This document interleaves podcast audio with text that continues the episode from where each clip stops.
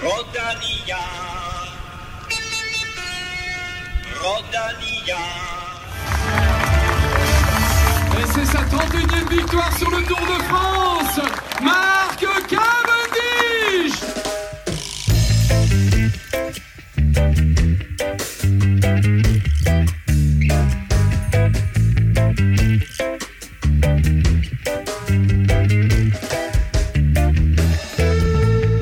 108. udgave af Tour de France er skudt i gang, og det er sket med favoritsejr, stjernestyret, rytterprotest og en etappesejr for få minutter siden til Mark Cavendish. Vi kigger tilbage på de fire første blodige etapper og frem mod de næste fem, og dermed velkommen til mine to faste løbskommissærer, Kim Plesner og Stefan Djurhus. Øh, prøv at høre, drenge, I får det samme spørgsmål nu her til at starte med, øhm, og det går sådan her. Var det rutens beskaffenhed på tredje etape, eller var det rytternes egen skyld, der betød, at det gik så galt, som det gjorde? Er du blevet Clement eller sådan noget? jeg, skal, jeg skal garanteret svare. nu peger jeg på dig. Ja, øh, ja, den er svær jo ikke, og den er, den, den er svær at lige forestået her på, på, på et minut eller sådan noget, fordi jeg, jeg synes jo, det er lidt en, det er jo lidt en blanding, men jeg synes måske, der er den der tendens med, hvis man ser det fra ryttersiden, der er det måske mere det der med, at øh, alle klassementsfolkene skal frem, alle sprinterne skal frem, alle all-round-rytterne skal frem, og jeg ved ikke, hvor mange der snart skal frem, og så måske også lidt respekten indbyrdes mellem. Altså det virker som om, de bare kaster sig ind over hinanden, rytterne, og er lidt ligeglade, lige indtil de ligger der. Hvad siger du, Stefan? Du har siddet der. Øh, ja, ja, jeg synes, at øh, det, det er noget, som der i hvert fald kommer mere fokus på. Og jeg, jeg vil give dem ret i, at, øh, at når man kommer helt vildt og blodig ind i Tour de France, øh, eller friske, øh, klassementet er ikke sat, øh, alle de her ting, og der kommer de der indsnævringer flere gange i løbet af sådan en finale, Ja, det er så, så ved man godt, at øh, det bliver vildt. Altså det, mm. og, og så kan man bare krydse fingre for, at, øh, at der ikke sker øh, noget seriøst, men, men det gjorde der. Altså man kunne se, der var virkelig folk, der, der slog sig, og det, jeg synes, det er ikke første gang, vi ser det her, at, at folk faktisk, øh, og, og de havde jo egentlig, øh, de havde jo egentlig sagt det på forhånd, øh, mm. og, og de ville ikke, øh, de ville ikke gøre noget ved det. Øh, altså de, de havde spurgt om, om de kunne Ja, neutralisere etape, ja. tiden, Ja. øh, de sidste 5-8 kilometer, et eller andet, om de kunne finde en eller anden aftale der, fordi at de synes at finalen var farlig. Og, og det synes jeg bare, nu får vi bare bekræftet, at øh, når Mhm. rytterne henvender sig med, med sådan noget her, øh, så er der faktisk lidt mening med galskaben, og jeg synes, jeg synes ikke, det er fair, at man, at man siger, at det er rytternes skyld, og, og de skal selv sørge for det, fordi at de, de står ikke for sikkerheden. Altså, Mhm. de står for at køre Søren cykelløb. Krav, Søren Krav var selv ude bagefter og sige, at det er lidt vores egen skyld. Ikke? Altså, Ja, men det er jo også, det er jo også lidt deres, altså det er jo selvfølgelig Ja, ja, alt, fordi det er jo forskellige former for styrt. Der er det der skiltestyrt, der er Ja, ja, ja. indsnævringsstyrt, der er spurtstyrt og sådan noget. Altså, der er jo, der er jo forskellige former for styrt, og, og i alle forskellige situationer er det forskellige folk eller personers skyld. Øhm, så, så, så det bliver jo en blanding af alt muligt, men, men netop det der, med du siger, når de, når de siger på forhånd, og jeg havde også hørt, at ASO havde egentlig sagt, at de var faktisk med på det, men så var det løbsjuryen, der lige pludselig ikke ville være med til at lave det der alligevel. Ja. Så det er jo en, en, en kombi Men jeg synes, hele, ikke? øh, uden at vi skal tage, tage den for langt op, så, så synes jeg bare, at, at når man hænger gulderåden ud foran dem og siger, så kæmper I bare om, om sejren og al heder og ære, så kan man ikke forvente, at, at man bare siger, nå gutter, skal vi lige tage den med ro og tage den lige Nej, to og to og lige trille igennem de farlige steder. Det gør man bare ikke. Altså, og, Om, så, lad mig, så lad mig tage den et andet sted hen. Mm-hmm. Hvis man ikke gør det, er rytterne så bare dumme? hvad mener du? Ja, det jeg mener, heller ikke. jeg mener, jamen, det- jamen, det- jamen, altså, bror, hvis de ved, at det er farligt, mm. de ved, at det er farligt, de har selv bedt om, at tiden bliver neutraliseret, og alligevel, så kører de fuld hammer Ja, det, øh, med 100 km ind i timen i et 90 graders sving. Er de så bare øh, Nej. for ivrige efter at vinde, eller er de for dumme? Nej, der er altid, det, det, det tager kun øh, en mand at, at presse farten op nærmest. Ikke? Altså, det er et spørgsmål om, har du lyst til at vinde farlig afslutning eller ej? Der er altid nogen, der gerne vil. Og du skal også tænke på, at alle sportsdirektørerne og, og sponsoraterne, ja. eller sponsorerne, og alle vil bare have, at, og de har trænet for det, jeg ved ikke hvor længe. Så det er sådan, mm. det er nu eller aldrig. Okay, finalen den er lidt farlig, men hvis jeg, og det er altid det, det alle siger, hvis, jeg bare, hvis vi bare sidder forrest, så sker Ja, der nok ikke noget, og det er det, alle tænker, og så presser man bare farten ja. helt vanvittigt op til, at Mohodic han bare fyrer den af igen ja, det, med det var de lige præcis ham, der lå for Ja, så, så jeg, jeg, jeg har ikke meget for det. Jeg synes bare, det er noget, som de bliver nødt til lige at tænke over, at Hvem skal tænke over det? jeg synes, øh, jeg synes både ASO og løbsjuryen, altså de burde, de Jo, men- burde, de burde tage lidt mere seriøst i forhold til, at at de her snævre sektioner, øh, hvor der også er grus, der ligger løs, der hvor Roglic han, øh, han styrte, ligger det her løs grus ude i, ude i siden mm. også. Øh, og sådan, der er bare nogle ting, hvor man bliver nødt til at sige, der hvor der skal være finale, øh, havde de været over tre bjerge, så havde den her finale nok været fin, fordi man bliver nødt til at tænke over, hvor, hvor store grupper kommer der ind i de her finaler. Og det her, det var en, et, et massivt felt øh, i fuld øh, firespring og friskt. Man kan jo ikke eliminere alting, men man kan eliminere ja. de unødvendige ting i hvert fald, kan man sige. Ikke? Og, så, og så er der et andet element i det, er jo også, at den her rytteorganisation, CPA, det virker ikke som om, at der er, det så man jo i dag med alt det her strækkevarsel, og så var det ikke noget alligevel, og hvad var det så egentlig, og de kunne næsten ikke engang blive enige om at lige stå i cyklerne på samme tid. Der er ikke den der enighed og en stærk rytterorganisation. Det er der ikke, uanset om man så mener det ene eller det andet. Det, det er et faktum, at der ikke er det. Og hvis den havde været stærkere, så kan det godt være, at vi som tilskuere eller fans nogle gange sad og sagde, nu er de blevet for pivet, men så vil der i hvert fald være en stærk stemme fra rytternes side, og en ensartet stemme, og det er der på ingen måde. Der er alle mulige fraktioner. Vi snakker meget mere om tredje etape og øh, de her voldsomme styrt, og også implikationerne øh, på årets Tour de France, efter at blandt andet jo Caleb Ewan har måttet forlade løbet. Vi skal også lige et smut omkring kvindernes endags Tour de France, kaldet La Course, hvor Cecilie Utrup Ludvig jo kom på podiet. Hvis du vil være sikker på aldrig at gå glip af et afsnit, så husk at abonnere på Velropa Podcast på enten Apple Podcasts, SoundCloud, Spotify eller hvor du nu lytter til podcasts. På den måde der får du automatisk en notifikation hver gang vi udgiver en ny episode, og der kommer altså en her cirka hver 4. 5. dag i løbet af Tour de France. Tak til alle, der støtter på tier.dk. Glæd jer, fordi vi trækker lod om den første Velocio præmiepakke senere i udsendelsen. Mit navn er Claus Elming, og du lytter til Velropa Podcast, præsenteret i samarbejde med Hello Fresh og Odset fra Danske Spil. Velropa Podcast præsenteres i samarbejde med Odset fra Danske Licensspil. Husk, at man skal være minimum 18 år og spille med omtanke. Har du brug for hjælp til spilafhængighed, så kontakt Spillemyndighedens hjælpelinje Stop Spillet eller udluk dig via Rufus. Fjerde etape af Tour de France er netop slut, og vinder blev Mark Cavendish. Mm-hmm. Etappen blev heldigvis ikke pladet af de styrt, vi så på tredje etape. To mand lå i front hele dagen, og feltet holdt dem i kort snor. Og på målstregen i Foucher udspillede sig drama, hvor The Manx Missile vandt sin 31. Tour de France etape. Ja, så er der tre tilbage op til, Eddie. til, til Eddie. Ja, og det var jo, hvad var det? 100 meter fra, at øh, han ikke havde fået chancen for at spurte om sejren, fordi øh, Brent van Moor lå ude, og, og sprinterholdene de ikke kunne blive enige om at, at køre ham ind. Og, og så blev det det her meget, meget kaotiske, uden, uden sprintertog, og hver mand for sig nærmest spurt lidt opad, lidt sving, og der øh, fik han altså snørklet sig hele vejen ind igennem øh, mange forskellige rytter, og så Ja, så det, altså nu så, man så den der slow bagefter, og det lige, altså, jeg postede billedet fra 2015, da han vandt samme sted for seks år siden. Det ligner jo lidt hinanden på nær trøjen er skiftet. Det er samme hold også. Du, du nævnte det lige kort. Brent van Moor ligger ja. derude. De har været to mand i udbrud hele dagen. Brent van Moor øh, ender med at ligge alene, og med omkring 6 km igen, der har han altså et minuts forspring. Og det er så imponerende, fordi feltet øh, mistimer sjældent det her. Mm. Øh, og der er andre, der er blevet hentet sådan 50 meter fra målstregen. Brent van Moor bliver måske hentet 100-150 meter mm. fra målstregen. Noget i den retning der. Men det er alligevel, at feltet de undervurderer det her, men de ved til gengæld også, Stefan, at det går opad til sidst, og så har de timet den perfekt. Ja, altså jeg synes, øh, der, der er mange måder, man kan prøve at regne sig lidt frem til, til det på. Øh, men øh, der, jeg kan huske, i, i gamle dage, så var det sådan noget et minut per 10 km eller sådan noget. Ikke?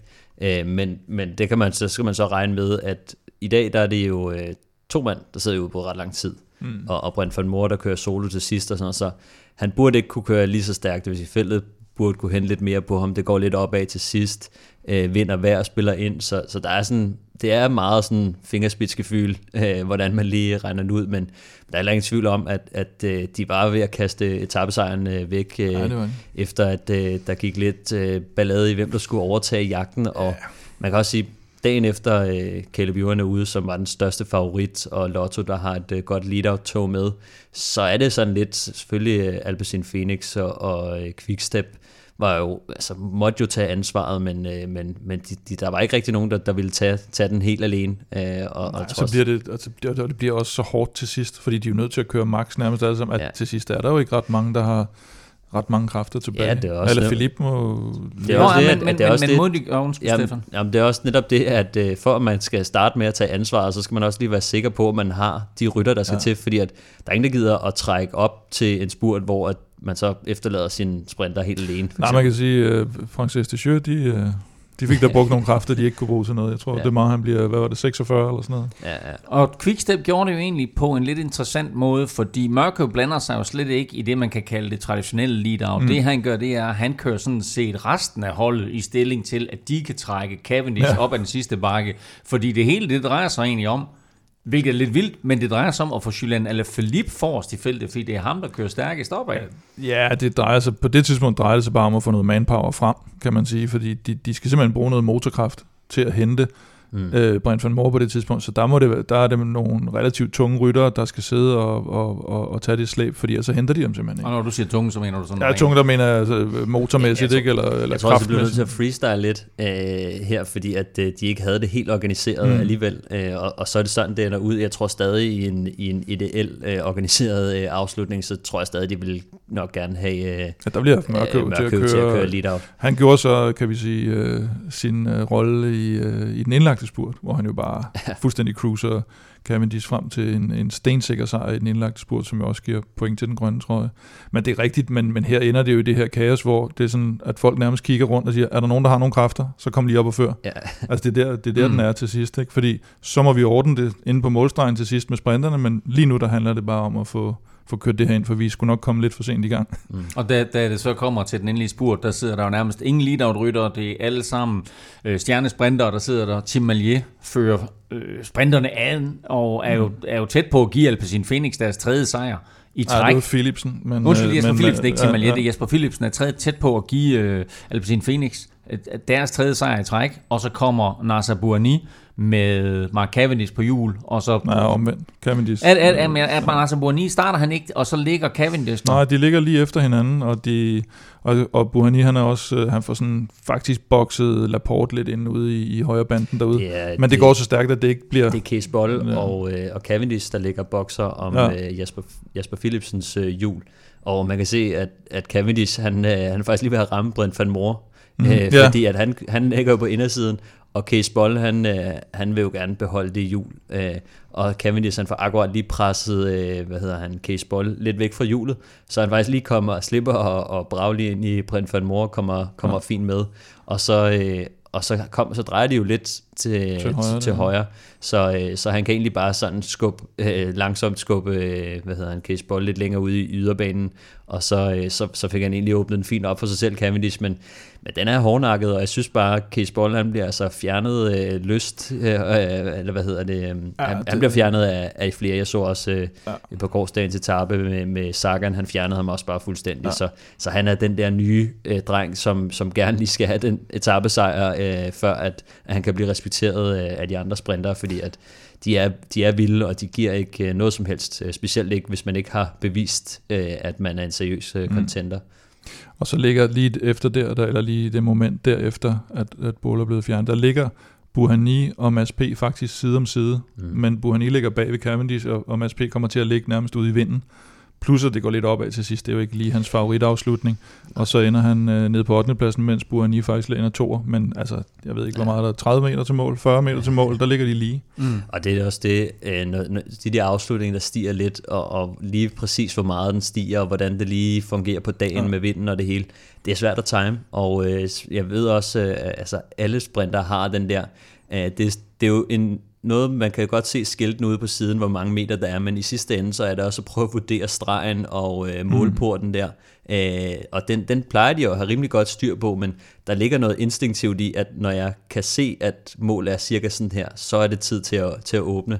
Og Jasper Philips åbner lige mere end, lidt mere end 200 meter mm. ude, og den bliver bare lidt længere. Øh, og det kan man også godt se, synes jeg, når Cavendish han kommer forbi, at øh, han har lige lidt tungere gear, end, øh, ja. end hvad han nok burde have haft, øh, fordi at han taber lidt fart op mod, mod stregen, så jeg tror måske, de mistimer måske en lille smule, og, og, men vi ved også bare, at Cavendish han er rigtig god til at komme øh, på de sidste meter, og, og Cavendish han har jo vist, at han har styr på, på Jasper Philipsen. Øh, det så man jo i, øh, i uh, Tyrkiet rundt. Tyrkiet, ja. Uh, der vinder han jo tre gange over, uh, Ja, over Og, må, og, Philipsen. og måske er de blevet lidt, altså Alpecin Phoenix, ikke? At de, måske er de blevet en lille smule overmodige. Det er også lidt overmodigt at begynde at køre den her.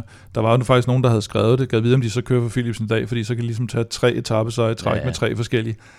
Det er måske også, der er man måske, altså Van der Pol ville næsten have været bedre at bruge i sådan en spurt her som i dag, ikke? Jeg synes, men jeg synes, det er imponerende, at de også giver chancen, fordi at Ja, ja. mange af både Tim Allier og Jesper Philipsen, øh, nu er Jesper Philipsen jo øh, ny på holdet, men, mm. men Tim Allier og mange af de andre på, på holdet, de har altså siddet i hjælperoller for, øh, for Van der Pol rigtig mange gange. Ja. Så jeg synes, det er fedt, at de begynder at åbne lidt op og faktisk giver chancen til nogle af de andre rytter, som også er klasserytter. Altså, det er jo ikke fordi, han kunne sagtens have vundet øh, Jesper Philipsen også. Øh, mm. Og Van der Pol holder sig trods alt til, så han ved, at han skal på podiet og, og stå der og modtage folkets hyldest i den gule trøje mm. igen.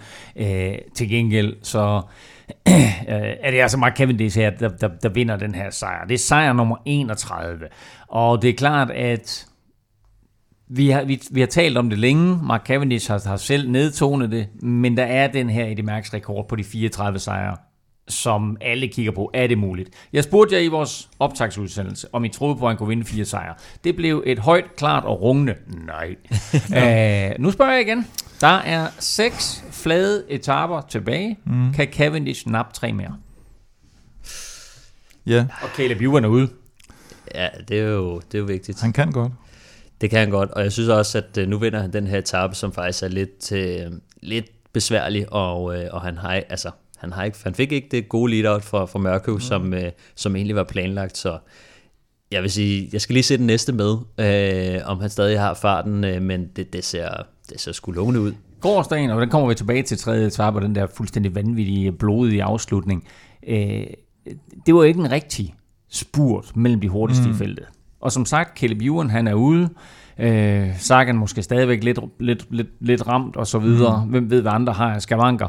Cavendish holdt sig fuldstændig ude af den der øh, bizarre afslutning på tredje etape. Han Og vist også måske nede selv, ikke? Så han var vist også nede selv. han var var han nede selv. Ja, Men her, der får vi jo endelig det der opgør, endelig, endelig det fjerde etape, mm. men altså nu får vi det opgør der mellem de hurtigste i feltet, mm. og der vinder han. Ja, på en måde, fordi jeg, jeg er lidt enig med Stefan, vi skal lige se der, fordi det er en meget alternativ spurt, den her.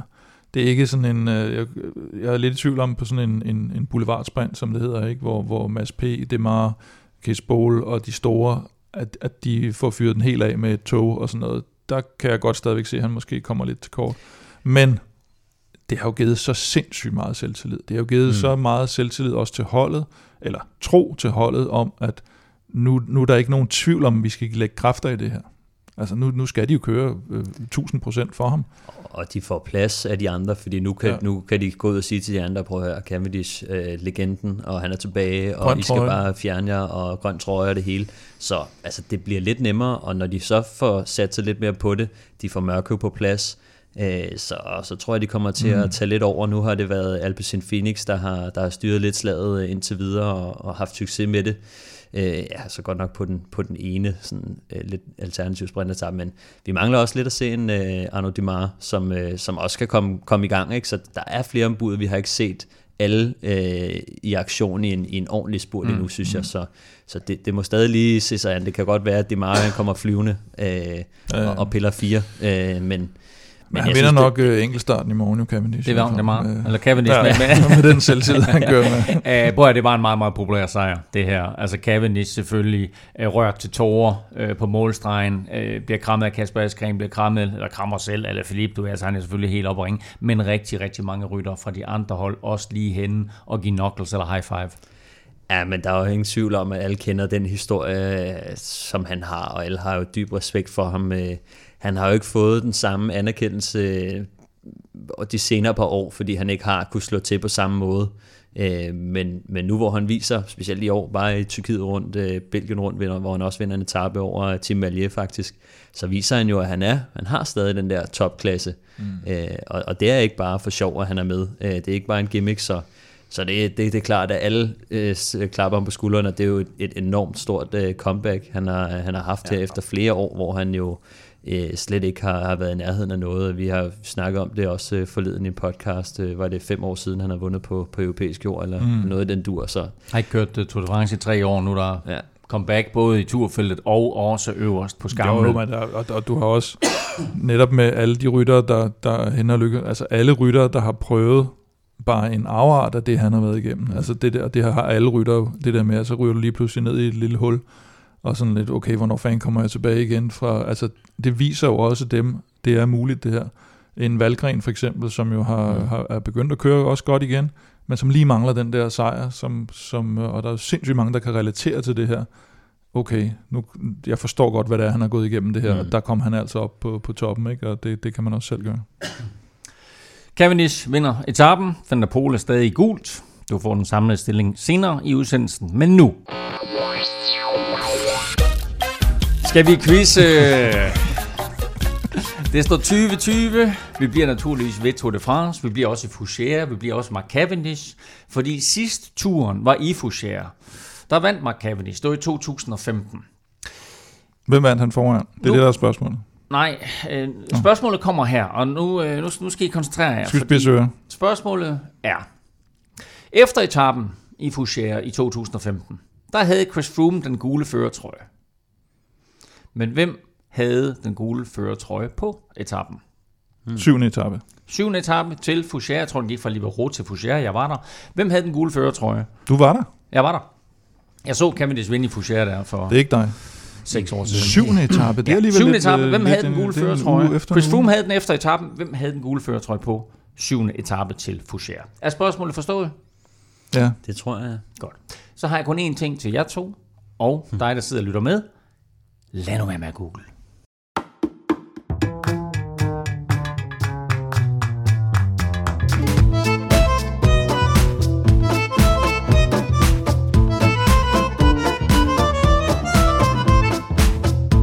Vi er altså allerede fire dage inde i Tour de France, men det hele begyndte i lørdags i Bretagne.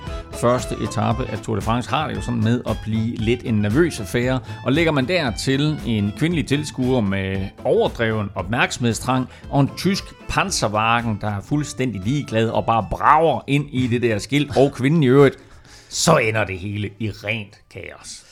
Ja, det, var, øh, det er jo, på, på, på en måde er det godt at have tilskuere tilbage. Øh, på en anden måde kan man sige, at øh, det, det er måske en, en anelse mere vild. Eller, øh, ja, jeg ved sgu ikke. Altså det, jeg synes, det var dumt. Der var mange tilskuere. Det er, jo, det er jo på en eller anden måde godt at se, men det er også nogle gange til fare for, for rytterne. Specielt når man har sådan nogen, som måske ikke respekterer cykelløbet øh, i så høj en grad. Og det der, det drejede sig ikke om cykelløb. Det var en kvinde, der stod med et stort papskilt, hvor der stod øh, hej farmor og farfar eller et eller andet. Var det en kvinde? Altså, jeg blev lidt i tvivl faktisk på et tidspunkt, hvor Altså, jeg lige troede, det var en de mand. franske myndigheder siger, at vi eftersøger hende. Ja, Så forestil Men altså, man ved jo ikke nu om det, om det er Nej, en præcis. hun, eller noget tredje. hen. Ja, en høn. Eller hvordan hun Men omtaler kort og langt på er, Twitter. hun står jo ude på vejen.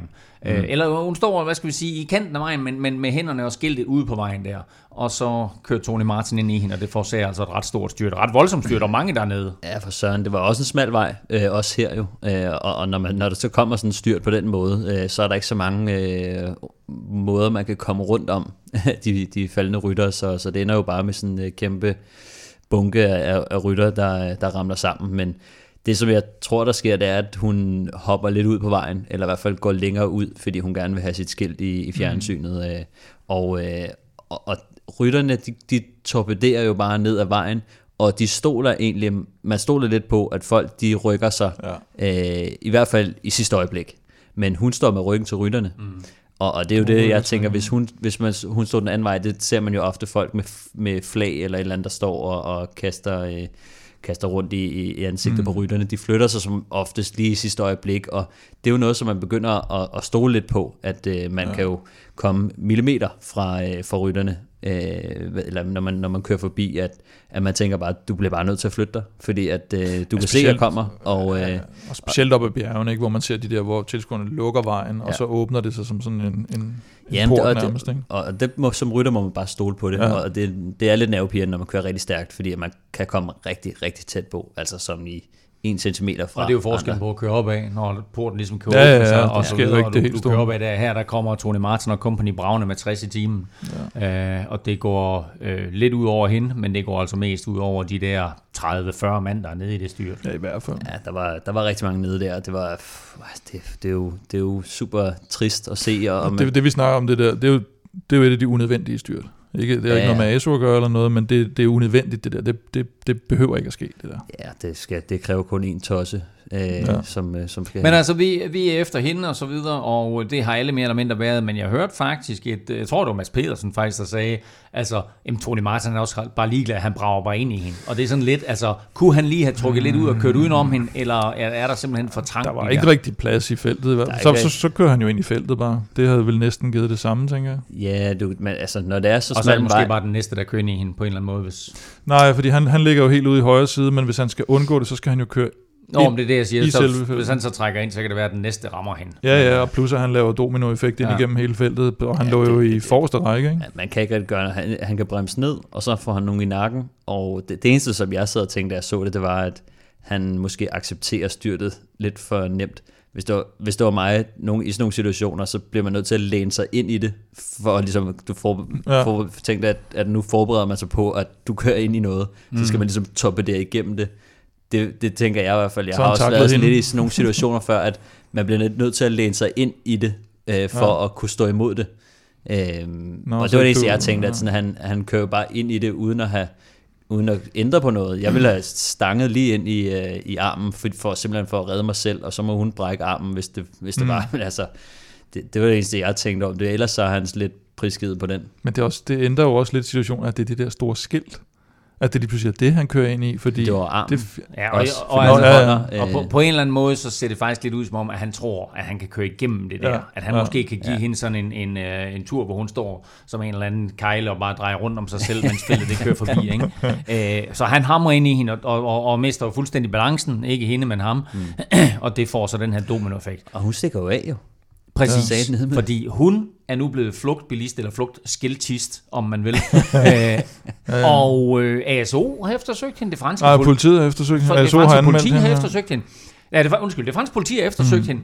ASO vil anlægge en sag mod hende. Altså det her, det kan jo blive en helt ny situation omkring, hvad en løbsorganisation kan gøre over for en tilskuer, Ja, ja. der i princippet forårsager et uheld. Ja, for det er jo det, man ikke må ifølge fransk lov. Det er det der med, at du må ikke... Jeg kan ikke engang huske, hvordan den oprindelige ordlyd var. Eller der er sådan en lovtekst med, at du må Ja. ikke forstyrre eller et eller andet gøre skade på et eller andet offentligt øh, arrangement-agtigt eller sådan noget. Øh, Der, der er en helt specifik ordlyd åbenbart i, den, i, i fransk lov, der gør det muligt at anklage nogen for det her, eller sagsøge nogen for det her. Men det kræver jo, at man finder... Jeg har ikke hørt, at de har fundet hende. Nej, det hun er er jo blevet kaldt uh, den mest eftersøgte i Finester. Er det rigtigt? Det, jeg, jeg læste på, på, på L'Equipe, at uh, de kaldte hende uh, det mest eftersøgte. Lige nu eller nogensinde. i, i, i, i, ja, jeg, tror, området jeg der. tror, at de mener lige nu. Eller det ved jeg ikke, det kan være. Måske er der ikke sket så meget i den Ja. region nogensinde. Det er i hvert fald det, det, det er en åben sag for politiet der i Finisterre, om, om de finder hende øh, kvinden, og så må vi se, hvad, hvad der sker på den lange bane omkring hele det der. Ja. Det her var desværre ikke det eneste styrt på etappen, fordi faktisk så skete der et øh, næsten lige så stort styrt, og så endda ved endnu højere hastighed, øh, hvor der igen var et hav af rytter nede, altså masser af asfalteksem, og det der var værre, og også et par danskere, der røg i asfalten. Ja, hen over dagen. Jeg tror næsten Kasper P. han var med i nærmest tre styrt, selvom der kun skete, skete to store. Han, han var også med i et, øh, et der skete inden uh, Tony Martin styrt. Og han fik slået skulderen godt og grundigt i hvert fald, og i det hele taget den, den ene side, øh, og, og, og, ser, st- og er stadigvæk ikke helt på toppen, men, øh, men kører, kører okay med nu. Øh, Mads P. fik nogle ordentlige knups, men, øh, men ikke mere end at han, han nærmest selv var fremme og sige, at han skulle nok sprinte både mandag og tirsdag, og det blev, blev det i hvert fald også til her tirsdag. Øh, og så Mikkel Bjerg, han, øh, der kunne man godt se hans øh, bip short der, den var, den var lidt flænset i den ene side, og, og, og havde lidt problemer med, med det ene ben, skråstreg hofte.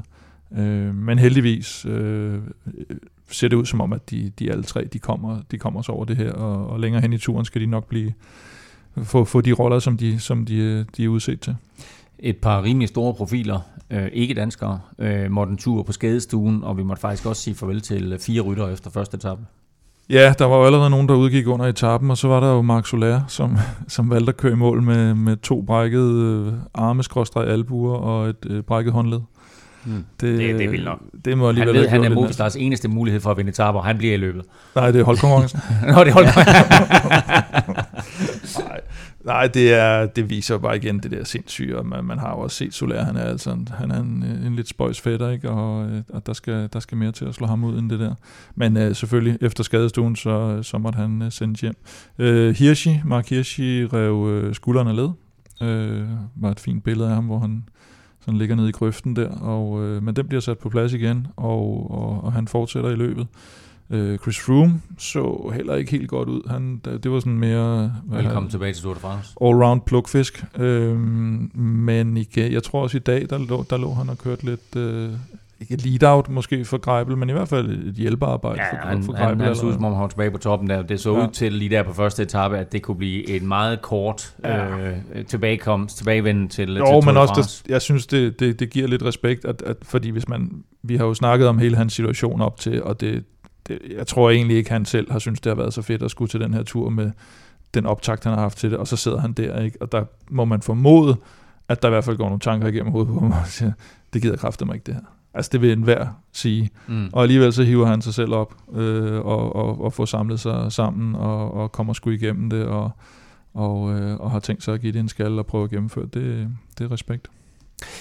De her alvorlige styr, de fik selvfølgelig også øh, konsekvens for øh, resultatlisten. Flere klassementskaptajner måtte faktisk indkla- indkassere øh, tidstab øh, sådan ret tidligt i Tour de France sammenhæng her på første etape. Ja, desværre. Altså selvfølgelig øh, Miguel Angel Lopez øh, taber, taber tid 1.49 øh, og kommer til at starte på øh, både øh, oven på et styrt, men også øh, kommer til at starte bagud, når, når de først rammer, rammer bjergene, og man sige, han kommer nok sikkert også til at tabe tid på starten, så, så han kommer til at starte solidt bagud og skal i offensiven.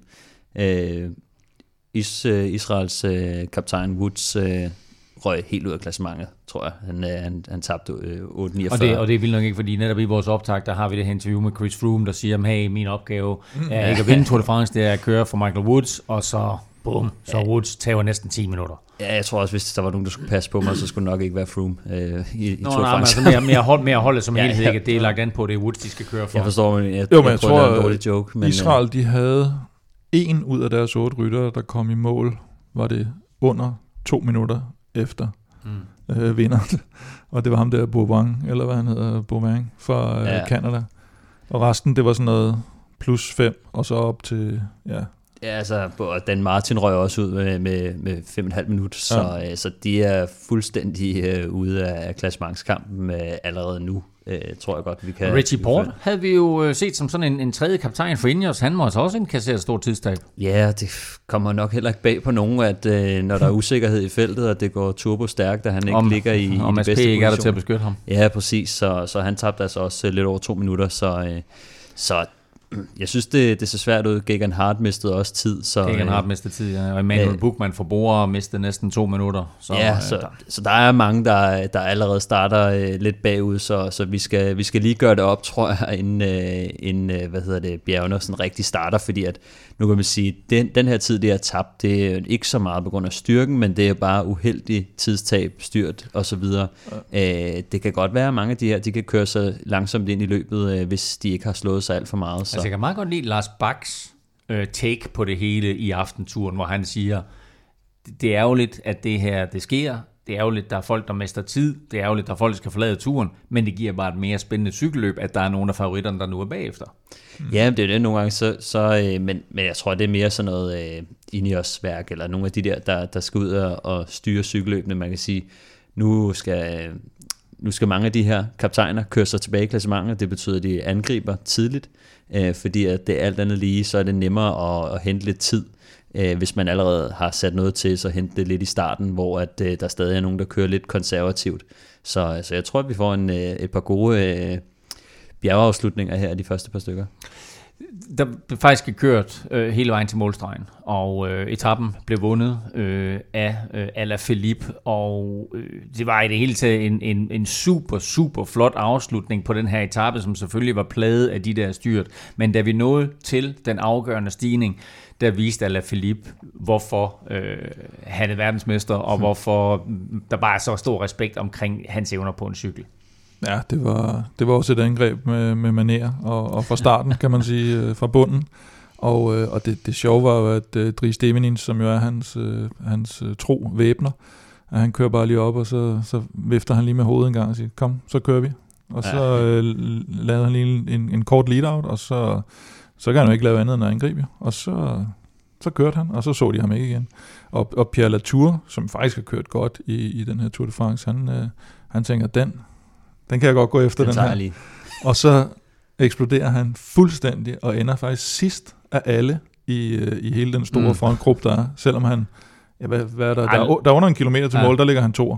Ja, og det gør han i lang tid. Øh, det gør han i lang tid, der ligger. Og så Og da det er- først... Øh, jeg var vildt imponeret over faktisk, at Alaphilippe han holder den der. Fordi ja. Jeg tror også, da Pierre Latour han går efter ham, så har du Alaphilippe, du har Pierre Latour, og så har du sådan, og man, man ser det billede der forfra, mm. ikke, hvor du ser Alaphilippe, så kan du se sådan lidt bag ved Alaphilippe, der er Pierre Latour, og så ser du bare det der kobbel af mm. øh, ulve, som jagter de to, og der tænker jeg, nå, den holder Alaphilippe ikke til mål, han har overvurderet sig selv, men det gør han. ja, det gør han. Og den eneste lille chance-risiko, der havde været for at forpure det, det er, da Pogacar og Roglic øh, begynder at køre. Men så lige pludselig, så ligger de ved siden af hinanden, og så kigger de på hinanden, og så tænker jeg, altså jeg kører ikke, hvis du ikke kører.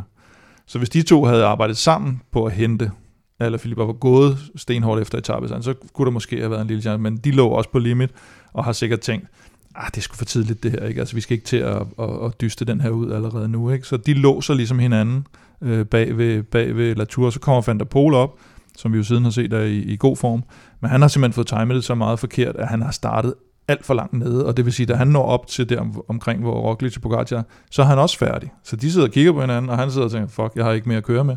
Og Latour er lige eksploderet, og så falder de jo nærmest Mm. længere tilbage dem der, og så bliver det mere samlet bagved, eller Philip kan, kan køre den hjem. de der afslutninger, der, der, der er positionskampen bare ekstremt vigtig, ja. Ja. fordi hvis man først skal starte øh, 20-30 meter bagved, det, det koster bare enormt meget at, at, at lukke det hul mm. på, på en bakke, hvor du ikke får noget færd. Det er noget andet, hvis man kører på flad vej, så kan man godt øh, lige lave en hurtig acceleration og coast lidt frem og sådan noget, men med de her, der er det bare vigtigt, fordi der vil man ikke øh, tage ekstra meter, eller, eller tabe ekstra er meter fra start af, så Det er jo tændstikker, du brænder, altså bare på at køre dig. Ja, bare frem i fronten frem til, til fronten. Ja. igen, ikke? Øh, men jeg synes, det var ærgerligt egentlig, at øh, Mathieu van der Poel ikke var der, fordi, specielt fordi han kørte i den der trøje, ikke? Det kan ham, også ham, fedt, kommer vi tilbage øh, til. Ham kommer vi tilbage til lige om Ja. lidt.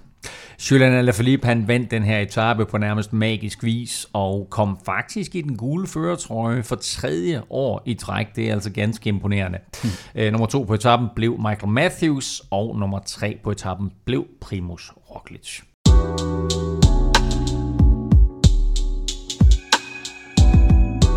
Vi kan nu sige Hello Tour sammen med Hello Fresh. Vi er nemlig glade for, at Hello Fresh er med os som partner under hele Tour de France, og det er de med et særdeles godt tilbud til dig.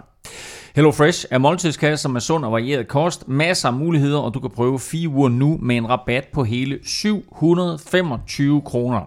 Gå ind på hellofresh.dk og brug koden HELLOTOUR. Altså hello på engelsk, tour med O-U-R, Hello Tour. Stefan, en Tour de France-rytter, Mm. der er styrt. Der skal repareres, der er alt muligt, og man har bare lyst til at trøste spise. Men uh, hvad, hvad får sådan nogle rytter til aftensmad? Øhm, ja, det varierer selvfølgelig lidt, tror jeg, efter, efter hvor man kommer fra, men øh, til Tour de France, der plejer de fleste at have deres, øh, deres egne kokke med, så de ved, at de ikke får madforgiftning, øh, som er nok nærmest er det vigtigste for, for dem. Øh, men, øh, men jeg tror sådan generelt, så, øh, så er der kommet lidt mere frisk pust ind. Øh, nu er det ikke bare kylling og, og, og ris øh, længere. Øh, nu, nu, nu bliver der inkorporeret nogle, nogle flere ting, øh, så det kunne være linser i stedet for, øh, for, for kød øh, for at få, få protein. Øh, det kan være rodfrugter, kartofler og nogle, nogle andre ting end sådan det der helt klassiske. Øh, så, øh, men, men lige hvordan øh, det bliver anrettet, det, øh, det, det, det kan variere meget. Det, det varierer meget lige, lige i øjeblikket. Øhm, Og det gør det også hos Hello Fresh. Masser af varianter. Man kan prøve ja. alt muligt, som man kender i forvejen. Man kan også prøve alt muligt, som man ikke kender. Der er blandt andet også en del opskrifter med, øh, med, med linser, så der er masser af opskrifter, der passer perfekt til cykelryttere. Og øh, er man nu ikke hjemme, men er i sommerhuset, Kim, så kan man faktisk også få det derop. Ja, det, jeg prøvede det jo faktisk selv, øh, fordi min øh, nye lejlighed i Lyngby er jo næsten lidt et sommerhus, så jeg har været inde og skifte adresse, da jeg flyttede her, og det gik øh, ret fint og nemt, og, og den første levering, den kom, som den skulle øh, her i sommervarmen. Så der er øh, grillbuffet, har de jo nærmest lavet, eller sådan nogle øh, barbecue opskrifter her hen over sommeren, du også kan bestille, og, og så, øh, hvis du ved, du er i sommerhus i fire uger, så, øh, så er det bare lige at ændre adressen, og så, er det op på grillen med, med hele muligheden. Præcis, fordi der er faktisk nogle, sådan nogle ekstra sommeropskrifter, som man altså kan øh, få op i sommerhuset, og så prøve lidt, lidt forskelligt til, øh, til, til grillen. Så gå ind og tjek alle de forskellige opskrifter og muligheder, der er på øh, hellofresh.dk. Alle ingredienser kommer også i sådan afmålte portioner, så der er ingen spild og ganske nemt at gå til, og det er i hvert fald noget, jeg sætter stor pris på. Så prøv HelloFresh nu. Brug koden HelloTour, så får du altså hele 725 kroner i rabat på din første måned. Du kan faktisk godt finde det her tilbud andre steder, men bruger du koden HelloTour, så støtter du altså podcasten her. Så må du øvrigt gerne dele koden med masser af venner og bekendte, øh, så vi kan få øh, masser til at prøve det her. Det er altså støtte Europa Podcast, så gå ind på hellofresh.dk og brug koden HelloTour. Anden etape sluttede på Myrde Bretagne, og denne gang blev vi heldigvis forskånet for grimme styrt. Efter lørdagens opvisning var Alaphilippe stor favorit, men der var en anden superstjerne, der viste sig frem og ville det helt anderledes og gjorde det på sin helt unikke måde. Ja, det var fuldstændig sindssygt. Altså, vi har jo, vi har jo set uh, Mathieu van der Poel lave alle mulige mærkelige angreb, men uh, de skulle over øh, uh, Mur Bretagne to gange. Uh, første gang omkring 20 km fra mål, og der var, havde de indlagt den her bonusspurt på øh, 8,25 sekunder. Og der angriber han altså med det samme. De, øh, de rammer den. Han holder hele vejen op. Han tager de 8 sekunder. Og så tænker jeg, okay, det, så har han da selvfølgelig hentet noget af Philips forspring, hvis han gerne vil i den gule trøje. Men, men, men tænkte man lidt, ikke lidt der, at han angriber så langt udefra, og så er det meningen, at han skal køre sådan en, hvor han, hvor han holder alene hjem i 20 Jo, jeg tænkte også, nu, nu kører ja, han bare også, hele vejen. Det var også min første tanke, jeg tænkte. Men, øh, men øh, da, da de så, øh, der er nogen, der kommer op der, hvad er det, Roglic og Pogacar, der, eller omvendt, Pogacar og Roglic, der bliver, der bliver to og tre, og det bliver sådan lidt samlet i foran så er det ikke fordi, man tænker, at han så nok også angriber næste gang, de rammer. Med mindre man lige kommer i tanke om, at det var Van der Pol. Så det de rammer sidste gang øh, på lige før målstregen, så angriber han øh, faktisk igen, da han kan se, at de andre er ved at gå, gå sådan lidt døde. Og, øh, og så kører han sig simpelthen op, og altså tager jo både sekunder på selve etappen, han tager de 10 bonussekunder til sidst, øh, det vil sige, så har han taget alt, hvad, hvad Alaphilippe har, plus det forspring, han så havde til Alaphilippe, kører så i den gule trøje, som hans øh, morfar, Raymond Polidor, han aldrig, han aldrig prøvede, og så, øh, så var den historie skrevet. Meget, meget smukt øjeblik, der netop med hans, hans onkel, øh, hans morfar selvfølgelig, Raymond Polidor, som, øh, som jo aldrig selv kom i gult, og her der gjorde han det altså. Øh, det kan jeg love faktisk, at vi lige vender tilbage til til sidst i udsendelsen. Der har en lille... Var det ham, der havde en gul trøje på syvende i 2005? Nå, han har aldrig haft den. Oh, det var ikke det. Var ikke. Ja, måske. Nå, øh, du nævnte lige, Kim, at bag Van der Pol, der kæmpede de her to øh, slovenske mm. store favoritter øh, om de, skal vi kalde det sekundære placeringer, men jo altså også om bonussekunder. Og både første og anden gang op ad muren, der kører Pogacar fra Roglic. Skal vi lægge noget i det, Stefan?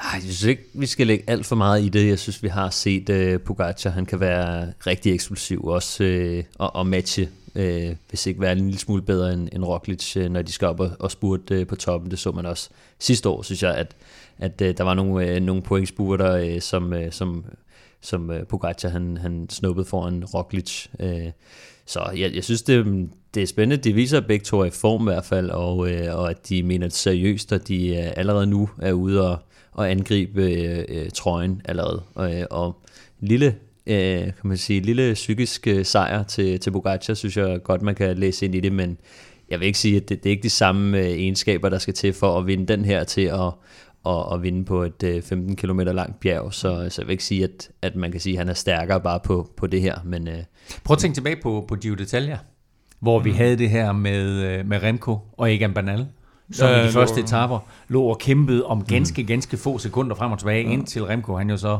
øh, eksploderede og også senere måtte udgå. Øh, det er jo sjældent, at vi ser et Tour de France, hvor de to store favoritter melder sig ind på de her tidlige etapper og ligger og kæmper om bonussekunder. Ja, det er også fordi, at de så var de etapper, de var, altså med den her afslutning til sidst, og specielt uh, Møde Britannia er jo en, en, en hård etape, mm. hvor, hvor vi har haft uh, Cattle Evans, Dan Martin og William Moos, der har vundet tidligere. Det er nogle, nogle relativt uh, sådan Grand Tour klassementsagtige, relativt tunge rytter. Uh, så, så det var lidt ventet, især søndag, at de ville, ville være med deroppe.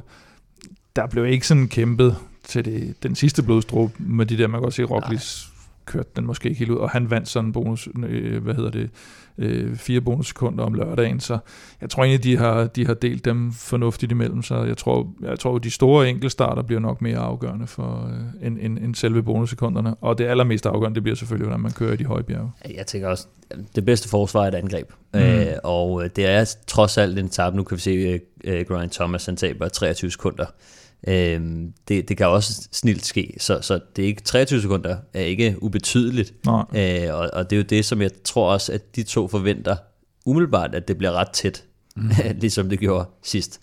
Øh, så, så jeg tror, at de, de også er klar på, at de er i en intens kamp, hvor at det kan være, at alting tæller, så jeg tror ikke, de kommer til at give dørene overhovedet mm. øh, fra start af, øh, i hvert fald indtil vi får at se, øh, hvordan øh, det kommer til at udspille sig i, i bjergene. Nej, nej, det er jo, det er jo vigtigt, at, det er jo vigtigt at, få, at være med i sekunderne. Altså, det vil mm. sige, når Pogacar kører op og tager de 6, så tager Roglic lige de 4, fordi så ja, er det kun 2 sekunder. Han, altså 6 sekunder, så er det alligevel sådan lidt lakrids, ikke? Så, øh, så selvfølgelig vil de gerne være der. Du bragte lige selv op, Stefan. Grant Thomas taber tid. Altså man må sige, uh, Team Ineos kommer ind. Vi har alle sammen enormt store forventninger til dem. Vi, på en eller anden måde så er, er det gået fra, du ved, at, at det er The Evil Empire, som der ikke er nogen, der kan lide til, at vi holder mm. lidt med dem, fordi det er sådan, vi også gerne vil se de her to slovenere uh, få lidt, uh, lidt kamp til stregen. Mm. Ikke? Første etape, Richie Port smider tid, Gegan Hart smider tid. Her anden etape, så lige pludselig så smider Grant Thomas 23 sekunder. Ja, og det, altså, det var jo netop det, som, som alle og vi har talt om, det er jo det der med, at Ineos havde fordelen i den brede holdopstilling med, med så mange kaptajner. Det var den måde, de skulle gøre noget mod slovenerne, fordi øh, topniveau-mæssigt øh, på favoritterne, der lå de lidt bagefter, uanset om man tager Carapaz eller, eller Geraint Thomas eller Richie Port for den sags skyld. Nu har de mere eller mindre fået smidt alle de kort fra hånden jo. Altså de mm. brugt, og allerede, allerede søndag, fordi Richie Port tabte et par minutter lørdag, så bruger de ham simpelthen som ren trækdyr i finalen. Og det vil sige, der har de afskrevet ham. Ja. Nu, nu forsøger de ikke engang at holde ham inde, fordi man kan sige to minutter. Man så sidste år der, hvor dem, der tabte tid sidevinden, de fik så lov at køre lidt på den første bjergetappe. Man kan godt forestille sig det samme her. Hvis han var to minutter bagefter på den første bjergetappe, hvis han så stikker afsted, så er det ikke sikkert, at Roglic og Pogacar vil gå, gå efter ham, og så er han måske inde i klassement igen. Den afskriver de simpelthen med det samme. Så er de nede på Carapaz, de er nede på uh, Geraint Thomas.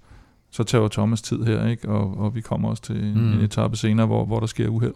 Så de er stille og roligt begyndt at, at, at, at få spillet i hvert fald den der brede fordel, de havde i forhold til de andre, den er de ved ud, og så skal de jo satse på, at deres topmand, som lige nu ligner Carapaz, som de fleste nok også egentlig troede på inden, uh, inden turen, at så er det ham mod de andre, men så er det bare en til en mod de andre. Ja, det, altså, man kan sige, jeg tror, det er vigtigt, at de i hvert fald prøver at holde uh, Geraint Thomas ja. inde i kampen, indtil at modsat er bevist, uh, så har de stadig hvis uh, Richie Porter og Grant Thomas stadig er med og kan køre, mm. så har de stadig to solide hjælperytter.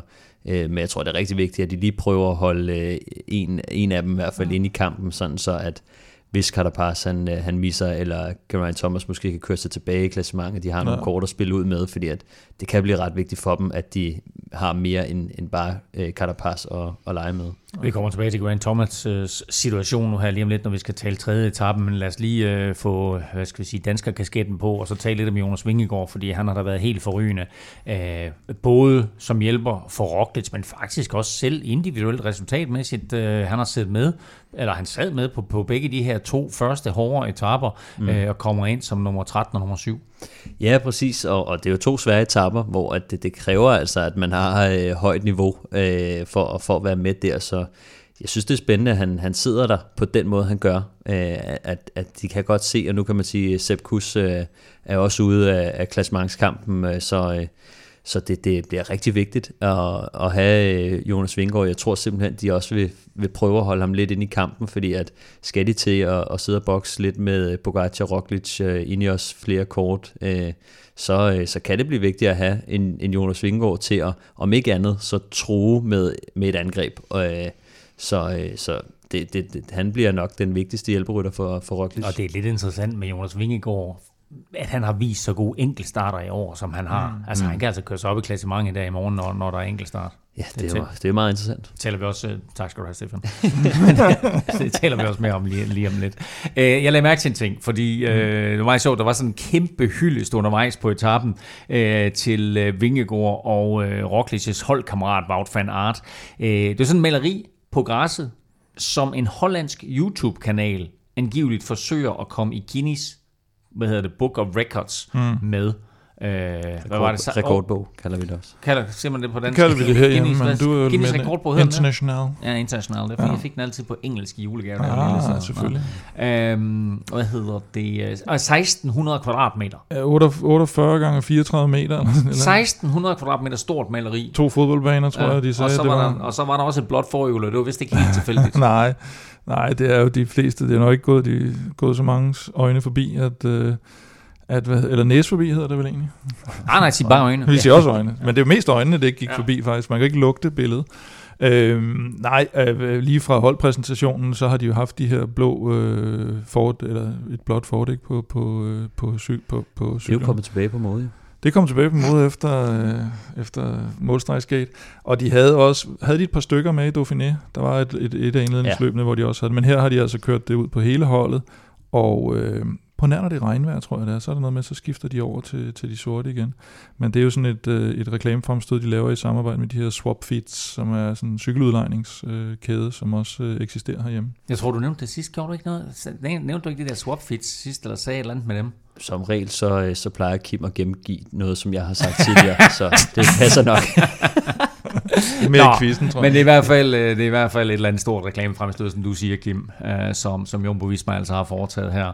Øh, og må jo på den måde også arbejde sammen med de der YouTube-mennesker, siden at de lige pludselig laver et maleri øh, med, med et blåt fordæk. Jo, men ham der, Bas Titma, eller hvad han hedder der, han er, han er ret frem i skoene på sociale medier og sådan noget. Han er blevet lidt øh, også øh, kritiseret nogle gange for, at han lige låner lidt for meget. Når, han tager en video, så, så retweeter han for eksempel ikke dem, der så har lagt videoen op. Så napper han den, og så lægger han den op, Nå. som om, at, mm. at det er ham selv. Men det gør, at han så lige pludselig har utrolig mange følgere, fordi så, så tror man, han er Anders Hemmingsen, eller hvad de hedder, de der typer. Så, nå, og måske også derfor, at de selvfølgelig de har, de, de har brugt ham Ja, på en eller anden måde. Matthew van der Poel, kan vi ikke komme udenom. Fantastisk sejr. Altså to gange først op af, af, af de Bretagne der. Øh, begge gange foran Tadej Pogacar og Primoz Roglic. Og dermed så kom han også i gult, Matthew van der Poel. Øh, Første gang, at Alpecin Phoenix er med i turen. Første gang naturligvis, han er med i turen. Og her altså, som han også selv sagde, det her det er min eneste chance for at nappe den gule trøje. Og det gjorde han. Vi skal til øh, mandagens tredje etape, og øh, det er jo svært at øh, finde hovedet hale i den her etape, fordi selvfølgelig var der en, der kom først over målstregen, det var Mathieu van der Poels holdkammerat Tim Malier, men det den her etape drejede sig om, det var alle de der styr. Det var et kaos nærmest fra start til slut, og øh, allerede tidligt så det jo faktisk ud som om, at vi havde mistet en af de store klassementsfavoritter, vi talte om ham lige før, Stefan Grant Thomas. Ja, Grant Thomas kommer jo med i, i, i det er vel nærmest det første styr på etappen, sådan ret, øh, ret tidligt, og øh, falder jo ned og, og øh, forslår skulderen af led simpelthen. Og øh, han bliver, det man ser, det er, at øh, han jo bare sidder, sidder stille og, og tager så god tid, og man sidder og tænker, ej, nu, nu forlader han mm. løbet. Øh, venter på løbslægen kommer ud, som, øh, som jo så hiver skulderen tilbage øh, på plads, og, øh, og så kommer han langsomt op på cyklen og triller lidt derudad. Og, og hele vejen igennem, så tænker man, at han er, han er færdig, eller han er i hvert fald ude af klassementet. Men så lige pludselig, så kommer hans holdkammerater altså ned, og det er, en, det er de stærke drenge. Det er Dylan van Baarle, Luke Rowe, øh, jeg tror også Kwiatkowski var med. Øh, men det, som jeg var imponeret over, det var, at de havde, øh, de håndterede det så koldblodigt, at de sagde, at han sætter sig op på cyklen, og så tester han, mm. om han faktisk kan køre mm. med det, om Ja. han er okay. Ja. For ellers så gider vi ikke at, kan man sige, gå så en spildekræfterne mm. på ham. Øh, når han så siger, yes, jeg, jeg er klar, så, øh, så kører de ned og henter ham. Og han var jo oppe på, på ingen tid. Det var også lidt heldigt, at det var så tidligt, kan man sige. Mm. Men, men øh, det var alligevel tre minutters øh, penge, der lige, skulle, øh, der lige skulle trækkes ind, og det fik de altså klaret på øh, 20 km eller sådan noget. Så, ja, det var, det var, det var, var- meget imponerende. Jeg ved ikke, ja. om, om feltet de lige slikkede lidt på tempoet der, men i hvert fald ja. så, så så det ud som om, at Grant Thomas måtte forlade løbet, og 20 minutter senere, der sidder han så tilbage, tilbage i øh, feltet her. tilbage op i feltet. Øhm, han gennemfører etappen, øhm, men der var et hav af styrt øh, resten af vejen ind. Blandt andet med 10 km igen.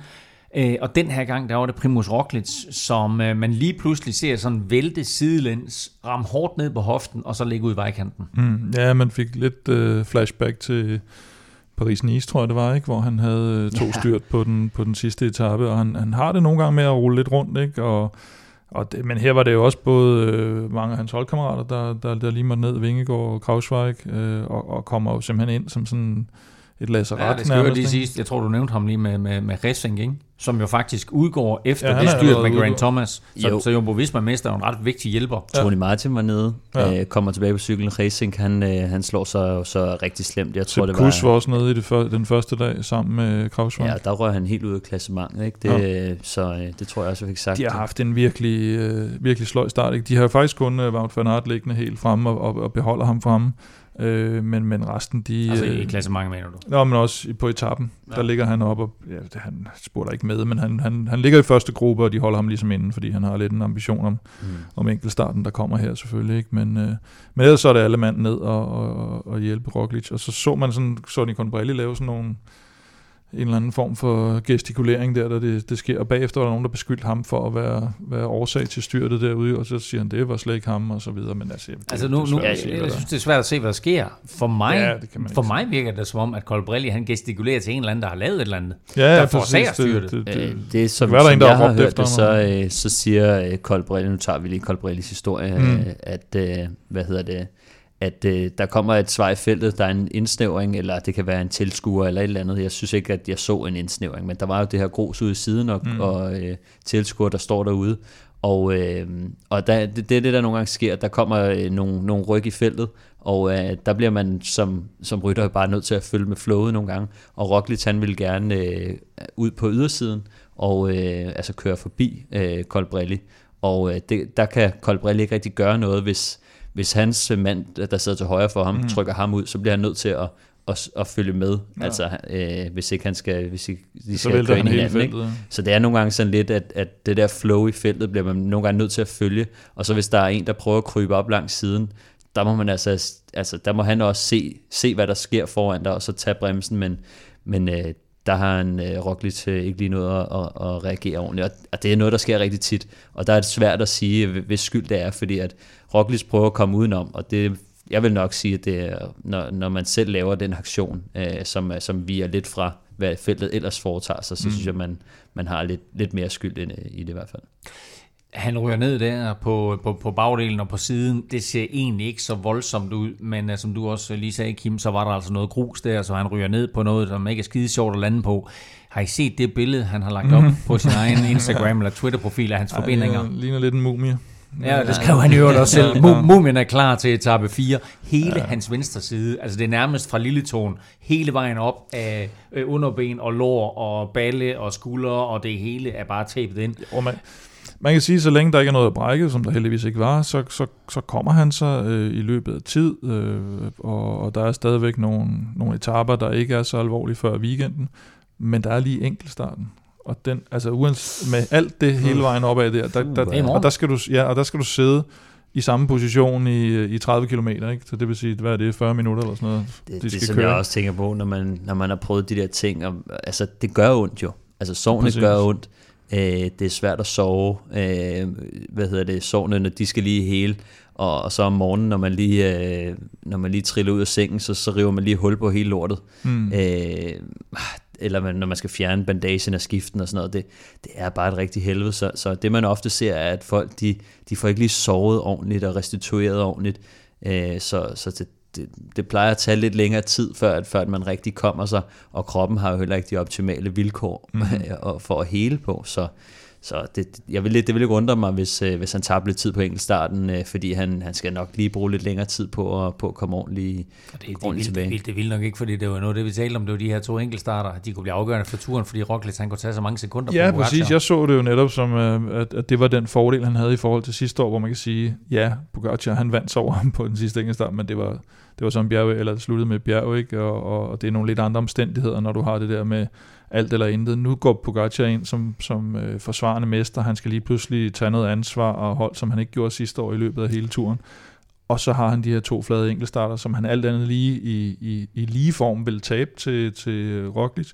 Og derved så skulle han lige pludselig ud og angribe Roglic på en helt anden måde, end han gjorde sidste år. Ikke bare vente til det der Hail Mary, han lavede sidste år på, på sidste etape. Du nævnte det lige før, Kim, med øh, Wout van Aert, at øh, da, da øh, Ro- Roglic ligesom ryger ned, der, der sender mm. øh, Jumbo Visma selvfølgelig nogle rytter ned til at hjælpe ham, men de beholder Wout, Wout van Aert fremme. Øh, der er jo faktisk en realistisk chance, hvor det kommer vi tilbage senere, for at Wout van Aert han er i gul efter enkeltstarten. Øh, er han Er han sådan på den lange bane deres plan B, altså også klassementsmæssigt? Ja, altså, i første omgang, der, er han- der er han jo, Skide godt, Rolf. der, der er han jo, øh, der er det, der er det målsætning med den, med den gule trøje, det har han også sagt, han vil ikke sprinte her mandag tirsdag, fordi han fokuserer ligesom på enkeltstarten, og, og håber, han kan tage den gule trøje, men altså alt efter, hvordan det ser ud med Roglic. Tager Roglic nu to minutter på enkeltstarten, og han nærmest ikke kan sidde på cyklen, og, og han ikke når at blive frisk til weekenden, og de andre, Kravsvej, han, han havde nærmest øh, blod i hele ansigtet, og jeg ved ikke hvad, og, og alle de andre har også været, været lidt nede. Så, øh, så skal vi også huske på, at han bliver toer i Tirreno efter Pogacar. Meget hårdt kørt Tirreno i øvrigt, hvor man også kan huske den der vanvidsetappe, som Van der Pol Mm. vinder. Og sidste år i turen, på trods af, at han kørte masse spurter, på trods af, at han kørte som hjælperytter, der sidder han der jo i bjergene, til der mangler 2-3 kilometer mange gange. Så altså, hvis han lige pludselig Vi er deres eneste om, vi, mulighed... talte, vi talte om det sidste år. Han om han på Ja, ja. den lange bane Ja. blev et klassementshåb for dem. Altså nu kan de sådan af nød blive tvunget til at satse på ham Ja, allerede for i år. hvis det er deres eneste mulighed, hvorfor så ikke se, hvor langt han kan følge med i bjergene? Og det er jo så et åbent spørgsmål. Det ved vi jo ikke. Det får vi jo se så. Han blev 20 sidste år. Ja, som Hvilket jo hjælperytter. faktisk er meget vildt. Men øh, jeg har lidt svært ved at se, øh, at, altså sådan, hvor- den måde, han ligesom skal omforme sig selv på, på så kort tid. Øh, når man også tænker på... Du får ikke aftensmad i aften. Hvad? Du får ikke aftensmad i aften. Nå, Aert, ikke? øh, Så nej, lige, du skal lige tage en 3-4 kilo her næste Ja. dage. Altså, det Nå, bare, men han, der, sidder, er meget, han der, sidder med sidste år, på, der er han jo ikke omformet. Altså han sidder alligevel med næsten til det sidste. der er stadig et stykke vej fra, fra nummer 20 til, til, til hvad Ja, ja, Jumbo ja. Visma sigter efter. Ja. Altså, de, de, jo, de sigter jo ikke efter en, øh, en femteplads. Det her, det var lagt an Ja. til, at Roglic han skulle vinde. Så nemt er det. Selvfølgelig. Altså, det var det eneste, og, og, de, og de skulle have Krausweig som, ja. øh, som backup, de skulle have Sepp Kuss som backup, de skulle have måske en Vingegaard som backup. Jeg, jeg tror ikke, at de havde regnet Nu med, at Wout van Aert... altså lige nu, der ligger, kan man sige, Wout van Aert bedst til, så Ja. er det Vingegaard, og så er det Roglic. Mm. Øhm, så øh, vi må se tiden an. Det afhænger altså, jo af Roglics situation, ikke? Fordi man kan sige, de andre er sådan en slags mellemstationer. Jeg tror, de går, altså hvis det afhænger af, om det skal være Vingegaard eller Krausværk i forhold til Fanart, så vinder Fanart den, øh, hvad skal vi kalde den, interne magtkamp. Men det er klart, Roglic, så længe de tror, de kan have ham i spil, så, så får han ikke lov at, at, at køre for den. Vi håber, at alle de der bandager, der, at de uh, Ja. hjælper helingsprocessen, og at han er topklar, både for den sags skyld til enkeltstart, men naturligvis også, når det begynder at gå opad i, øh, i weekenden. En af de ryttere, som vi talte om i vores optakt, som Bahrain Victorious øh, havde store planer for, det var Jack Haig. Øh, han var deres øh, klassementshåb, og han lå overraskende godt til. Øh, lå i top 5 øh, inden den her øh, tredje etape. Og så kommer den situation, som vi talte om i starten, med det her øh, 90 grader venstre sving med 4 km til mål, hvor der e- er endnu et, et kæmpe styrt. Øh, man kan sådan se det lige i bagenden af kameraet, eller den kameravinkel, der kommer på tv, mm. at der lige pludselig er nogle ryttere, der kører sådan mm. Lars Bak nærmest. Men det her, det er ned ad bakke. Altså når jeg siger Lars Bak, så mener jeg derfra, øh, er det ikke Flandern Ja, Paris-Roubaix, Paris-Roubaix. hvor han, hvor han øh, glemmer ligesom at, at, Ja. at dreje til venstre og fortsætter lige ud. Det gør et hav af ryttere her også øh, i det der 90 graders sving. Øh, men det her, det er ned ad bakke. Det går stærkt. Der er pres på. Der er 4 km til mål. Øh, kampen om, og positionskampen er allerede i gang omkring at, at ligge i position til at vinde etappen. Rigtig mange, der ryger ned der. Og Jack Haig er den, der slår sig mest og må forlade løbet. Ja, altså det er, jo, det er jo ærgerligt. Jeg, jeg har faktisk ikke regnet med, at han ville have klaret sig så godt, som han egentlig gjorde. Så, så efter hvad man havde set fra ham, så, øh, så tænkte jeg, at det var sgu da egentlig spændende. Ja, at- han så godt ud. Så, ja, så rigtig godt ud, så det, det, det er jo selvfølgelig super ærgerligt, og, og det er svært, når man kører på så smalle veje. Det går så stærkt, øh, og, det, og der, bliver, der kommer de her sving, fordi at at det er bare 10 gange nemmere, øh, når man er blandt de 10 forreste, øh, og, og de næste, de, øh, de vil også øh, komme frem i feltet, øh, og, og, og det er ikke altid, man lige kan, kan, det, kan, man kan sige det sig selv, hvis man er en rytter, der skal rundt i et sving, så har du lidt mere plads at lege med, øh, når man kører øh, syv rytter ved siden af hinanden, øh, så, øh, så er din bane øh, lidt mindre, øh, og det gør bare, at nogle gange, så der skal ikke meget til, hvis ham til venstre for dig, han, øh, han ikke drejer tidligt nok, så, øh, så ender man altså bare ude i græsset, mm. og, øh, og, og igen, man, det er ikke alle rytterne, der kender de her finaler, så, så mange gange, så, så kaster man sig altså rundt i sving, så man ikke rigtig øh, ved, hvor, hvor, hvordan er de egentlig. Øh, Men det er også sindssygt, og, det og der, det, ikke? det, det, det er sindssygt, og det er noget af det, som jeg synes også, man igen, nu kommer vi tilbage til det der med øh, farlige afslutninger. Øh, det er altså ikke hvert et sving, som rytterne kender, øh, eller 10, de sidste 10 km. Det kan man ikke huske. Altså, mm. øh, de, det kan godt være, at der er nogle af dem, de sidder og kigger lidt, specielt i forhold til sprintertogene, sidder lige og studerer de sidste 2-3 kilometer, øh, hvor det er vigtigt, at de lige har, den, har ekstra fokus på det, men, men mange af de andre øh, sving og, og, og ting på ruten, det, det er altså ikke noget, man lige øh, Og det var jo har. faktisk den her afslutning her. Altså nu siger du, at, at rytterne ikke kender til dem, men holdene har på en eller anden måde kendt til dem, fordi det var lige nøjagtigt her, at mange hold og, og rytterrepræsentanter siger til ASO, kan vi ikke tage tiden 5 mm. km før mål, fordi den her afslutning mm. er vild, og der, vi kan risikere, at der mm. kommer uheld.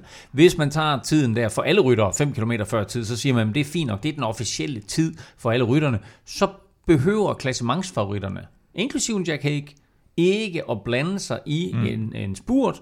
De kan fra 5 km mærke tage det stille og roligt, trille den der sikkert hjem, og så lader man specialisterne i spurt, øh, og specialisterne i at køre ned af og lave de her tog og så videre, afgøre det mellem sig. Er det en idé, vi kommer til at snakke mere om? Er det, er det et tiltag, vi kommer til at se? Vi kommer til at snakke mere om det, fordi i den uh, melding, der kom fra uh, i forbindelse med den der lille protest, der var i, i dag, hvor de lige stod af et minuts tid eller sådan noget og, og, og, og protesterede lidt over, hvad der var sket i går, der, der siger de, at uh, fint nok, uh, alle har selvfølgelig en, en, en rolle i det her, men vi vil godt have diskuteret den her 3 km regel. Altså kan vi uh, variere den i forhold til enkelte etapper, hvor man netop på forhånd ved, det her det bliver en sprinteretappe, det her der er lidt halløj her, hvor man kan, der kan være et eller andet final. Jeg ved så ikke helt med at flytte den fra 3 til 5 km, om det ikke bare rykker den positionskamp, altså fra 3 til 5 km, altså, og så er vi lige vidt. Jeg tror måske, Men man skal jeg længere bare ud. bare lige stille et opklarende spørgsmål, Ja. fordi som jeg har forstået det, så er det ikke et spørgsmål om at rykke fra 3 km til 5 Nej, det var det ikke i dag. Det, Nej, Eller men, i går. Ja, ja, det, var, det var et spørgsmål om, at de vil tage tiden jo. præcis. Men det, de siger i dag i forbindelse med protest, det er, at de vil sige, at de vil have diskuteret den her 3 km regel, og den skal være variabel. Om den så både skal være variabel i forhold til, hvordan reglerne er omkring den, om det er øh, inden for der, må der godt ske styrt, og så får du samme tid, eller reel tidstagning. Mm. Det, det, det har jeg faktisk ikke helt øh, Men styr på. det, det, er, jo- det er jo, altså normalt så skal de jo køre til stregen stadig, øh, men, men her der vil de stoppe tiden, Ja. så, så du bare kunne, Så kunne du stoppe, stå og så af kunne du nærmest, gå, ja. ja. præcis. Øh, og det, det er jo sådan en, en helt anden måde at gøre det på. Jeg synes, nogle gange så giver det fin mening, fordi at, at man kan lige halvere øh, feltet og sige, okay, fair nok, øh, klassementsrytterne er dem, der, der er ligeglade med dem, der ikke Men er det, med. er det tidligt nok? Det er det, jeg tænker på. Skal vi ikke ud til... De kan- havde også synes- foreslået 8 km, tror jeg Ja, faktisk. det, og det, jeg tror nemlig, at jeg du skal vil, ud til 8-10 km, før det giver noget, ikke? Men jeg tror også, det kommer lidt an på, hvor de tricky steder er. Og der bliver man nødt til sådan lidt mere klinisk at gå ind og sige, her øh, ja. har vi balladen. Ja. Øh, men der er nogen, der bliver nødt til at, at, at sige det forud og, og lave og slå ned, og der bliver rytterne nødt til at stå lidt sammen. Så jeg tror egentlig stadig, det her rytterne måske har et, et, øh, et ansvar, det er at stå lidt mere sammen og sige, Ja. Hvor er det, vi skal stoppe? Fordi der, der er altid nogen, der siger, ah, men det er fint nok for os, øh, vi vil gerne have en voldsom øh, afslutning, eller altså, mm. ikke, ikke helt på Jo, den måde, men- men, men de vil gerne øh, tage chancen, fordi de er gode til at, til at køre sving, og vil gerne øh, satse hele butikken osv. Men det, de taler om nu, er jo også, at de skal have et mandat. Altså det vil sige, mm. Du skal simpelthen kunne gå ud, og så kan der, skal der komme en rytterrepræsentant, der skal, der skal have et eller andet mandat til at sige, mm. På den her etape, eller vi vælger, hvad ved jeg, fem etapper i turen, anden, femte, syvende, whatever, og der vil vi, her vil vi godt have 8 km, her vil vi godt have det der, og så skal de selvfølgelig blive enige om det. Men så kan man jo sige, at man har været, været med til at tage, tage de der beslutninger. Jeg tror altså, man skal lidt længere ud generelt, fordi ellers så skub, altså om du lige skubber den der positionskamp to kilometer, så vil, så vil klassementsfolkene jo stadigvæk sidde fremme og lave det her store stykke arbejde. Hvis du kan komme ud på noget, der ligner 10 km, og man så har en eller anden form for gentleman agreement om, at man kører sådan relativt roligt frem til de 10, og efter der, Hmm. så får den bare smadret. Altså, der er de der uskrevne regler, dem kan cykelsporten jo åbenbart godt overholde i alle mulige andre forbindelser, ikke med at, øh, når, når den gule ja. trøje står af til, så kører du ikke, og forplejningszone og alt det der.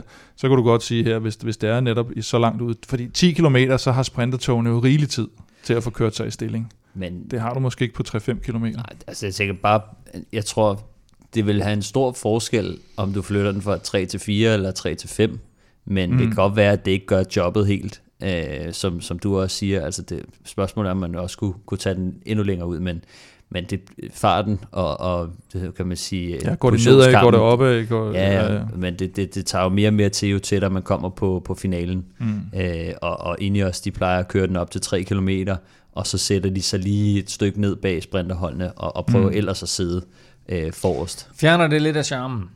Altså nu er det svært at snakke om, mm. om styrt og charme, men altså hvis vi pludselig begynder at beskytte dem, som vi betragter som klassementsfavoritter, altså ryger der så noget af hele, hvad skal vi sige, magien omkring cykelløb? Jeg synes, i de, på de der etapper, hvor man ved, at det bare er sprint, og det er den eneste risiko, der er for, at en klassementsrytter bliver sat, det er, hvis der sker et styrt, som han formentlig slet ikke har nogen indflydelse på selv. Så synes jeg faktisk, fordi jeg sad jeg sad sgu efter etappen i går, og sådan med lidt flad fornemmelse, og tænkte, det kan sgu ikke være, altså det er jo hele turen, der nærmest bliver smadret på grund af det her. Nu, nu, nu må det stoppe, ikke? Altså, der har været, øh, der har været første uger i turen øh, mange gange før, hvor, hvor det har været lidt, øh, lidt dramatisk og lidt hektisk, men øh, jeg tænkte efter i går, tænkte, det er jo åndssvagt, at det skal, nu, nu er det åndssvagt. Altså, nu, nu, nu er det for meget. Jeg vil også, øh, altså må jeg sige, pff, jeg synes ikke, det, jeg synes ikke, det er sjovt at se styr. Der er nogen, der har det lidt anderledes, at de gerne vil se lidt mere vildskab. Mm. Men altså, når man selv sidder der, og det er ens eget øh, liv og lemmer, der er på spil, så, så er det altså ikke særlig sjovt. Øhm, og der er jeg synes heller ikke noget sportsligt i det jo. Nej, og, og jeg synes heller ikke, det er sjovt, at Geraint Thomas har slået sig til plukfisk, Roglic har slået sig til plukfisk. Mm. Så, så nu får vi ikke den der rigtige duel Men mellem Pogacar de to, og Roglic. Lige nøjagtigt de to har jo ikke noget med de sidste 5 km at gøre. Nej, nej, lige præcis. Og der kan nej, ske alt muligt alle steder. Nej, det, altså, men, men nu er det ikke nu er det mere generelt, vi taler om, synes jeg. Jo, jo altså, men jamen, altså, hvor, hvor, hvornår skal du så begynde at beskytte rytter? Altså, Geraint Thomas, angiveligt, så rammer han et vejbump, hans hænder ryger af styret, han vælter, tager nogle flere mennesker med sig i det styret. Altså, det øh, kunne Roglic, også... Roglic, som du, som du beskriver det, er også på en eller anden måde selv skyld i det styrt. Mm. Det Nej, styrt, det synes jeg ikke. Det synes jeg, altså jo lidt, men altså, jeg synes stadig, de kører stadig på smalle veje. Øh, og og de, den, den finale blev kritiseret i sin helhed, så, så jeg synes stadig, at havde man lyttet til rytterne, så var Roglic nok heller ikke råd på røven. Jeg kan sige, de snakkede om, om 5-8 kilometer, øh, Roglic styrter med 10 igen, så, så ja ja, men mm. jeg mener bare, Jack Hague han ryger ud på grund af et voldsomt styrt også. Det, det er mere den generelle ting, mere end at sådan, tale ned i de specifikke ting, fordi at altså, vi bliver bare nødt til at være enige om, om nogle spilleregler, der kan løse problemet. Altså, det, der, der er ingen grund til at tale så specifikt ned i, i lige, hvad skete der lige på den der, hvor der ikke ligge en lille smule grus i vejsiden eller eller andet. Det er mere mm, sådan, mm. At, at man bliver enige om, at prøv at klassementsrytterne kan, kan roligt øh, sætte sig lidt længere ned i feltet, fordi at øh, vi kan, vi behøver ikke at være en, en del af mm. den der voldsomme kamp øh, frem til 3 km mærket. Men det er jo lidt det, som du, du, du i starten stillede du det der spørgsmål, og siger, er det så ikke bare rytterne, der er dumme, hvis, øh, hvis, hvis, hvis de, selvom de får lov til at køre, så, øh, og de ved, det er farligt, så, så, så kører de stadigvæk farligt. Men det gør rytter jo. Det gør rytter, der vil vinde. Og der, det er jo ikke dem, der skal være de voksne.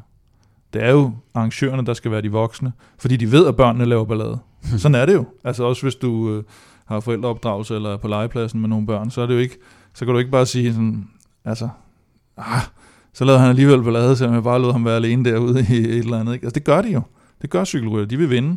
Så det må være dem, der har ansvar, der skal sørge for, at de ikke får mulighed for at lave den her i gåsøjne ballade. Ikke? At, de, at de sætter nogle rammer for dem, som, er, som, er, som de formoder, at de kan agere ordentligt indenfor. Og, og selvfølgelig skal man ikke tage alt muligt ud, og det er jo også, altså det skal jo kun være på de etapper, hvor man siger, det giver ikke rigtig nogen mening her, at, at der skal jo lige pludselig være klassementskamp på en sprinteretap. Det er jo det er også det, der er meget forkert i hele den her positionskamp, det er jo, at, at de begynder at køre op mod det her 3 km mærke, ikke? og Ineos er begyndt at køre på den der måde, de andre har kopieret dem lidt. Så nu handler det, nu er det nærmest mere farligt at køre op til 3 km mærket. Ikke? Jeg, jeg er ikke sikker på, hvordan vi knækker nøden, men det er, det er ikke om, altså det, det kan ikke være rytterne, der skal, der skal, der skal tage det ansvar. De her styrt, vi har talt om nu her, øh, selvforskyldt eller ikke selvforskyldt, øh, rytterne eller, eller ASO eller løbskomiteen, øh, kan ikke, altså vi ved ikke, hvem der hvem ligesom skal, kan lastes for det, eller skal lastes for det. Men vi kommer ind til en spurt. Meget decimeret, fordi det hele det er kaotisk og så videre, og de ligger nærmest og sprinter i grupper. Og der snakker vi altså bred boulevard. Og alligevel, så styrter Caleb Ewan og Peter Sagan. Altså, hvad sker der lige der? Oh, jeg synes, det var en, øh, en interessant uh, magtkamp. Øh, jeg synes, man så Sagan, der var uh, i, i hopla på en eller anden måde. Uh, han går ind og skubber Case Bull væk fra... Han skubber nogle stykker væk i den spil. Og, så, uh, og Caleb Ewan sidder faktisk bag Sagan. Men på et eller andet tidspunkt, øh, der kommer Caleb Ewan jo op på siden af Sagan, og de vil, de vil dele det forhjul der øh, på, øh, på Team Malje. Og, øh, og da man ser Caleb Ewan sidder på indersiden, og øh, de, de, øh, han, han går helt til stregen. Altså han vil, han vil også gerne sidde mm. der, det, det bedste sted, fordi han er jo den hurtigste mand, og det ene og det andet.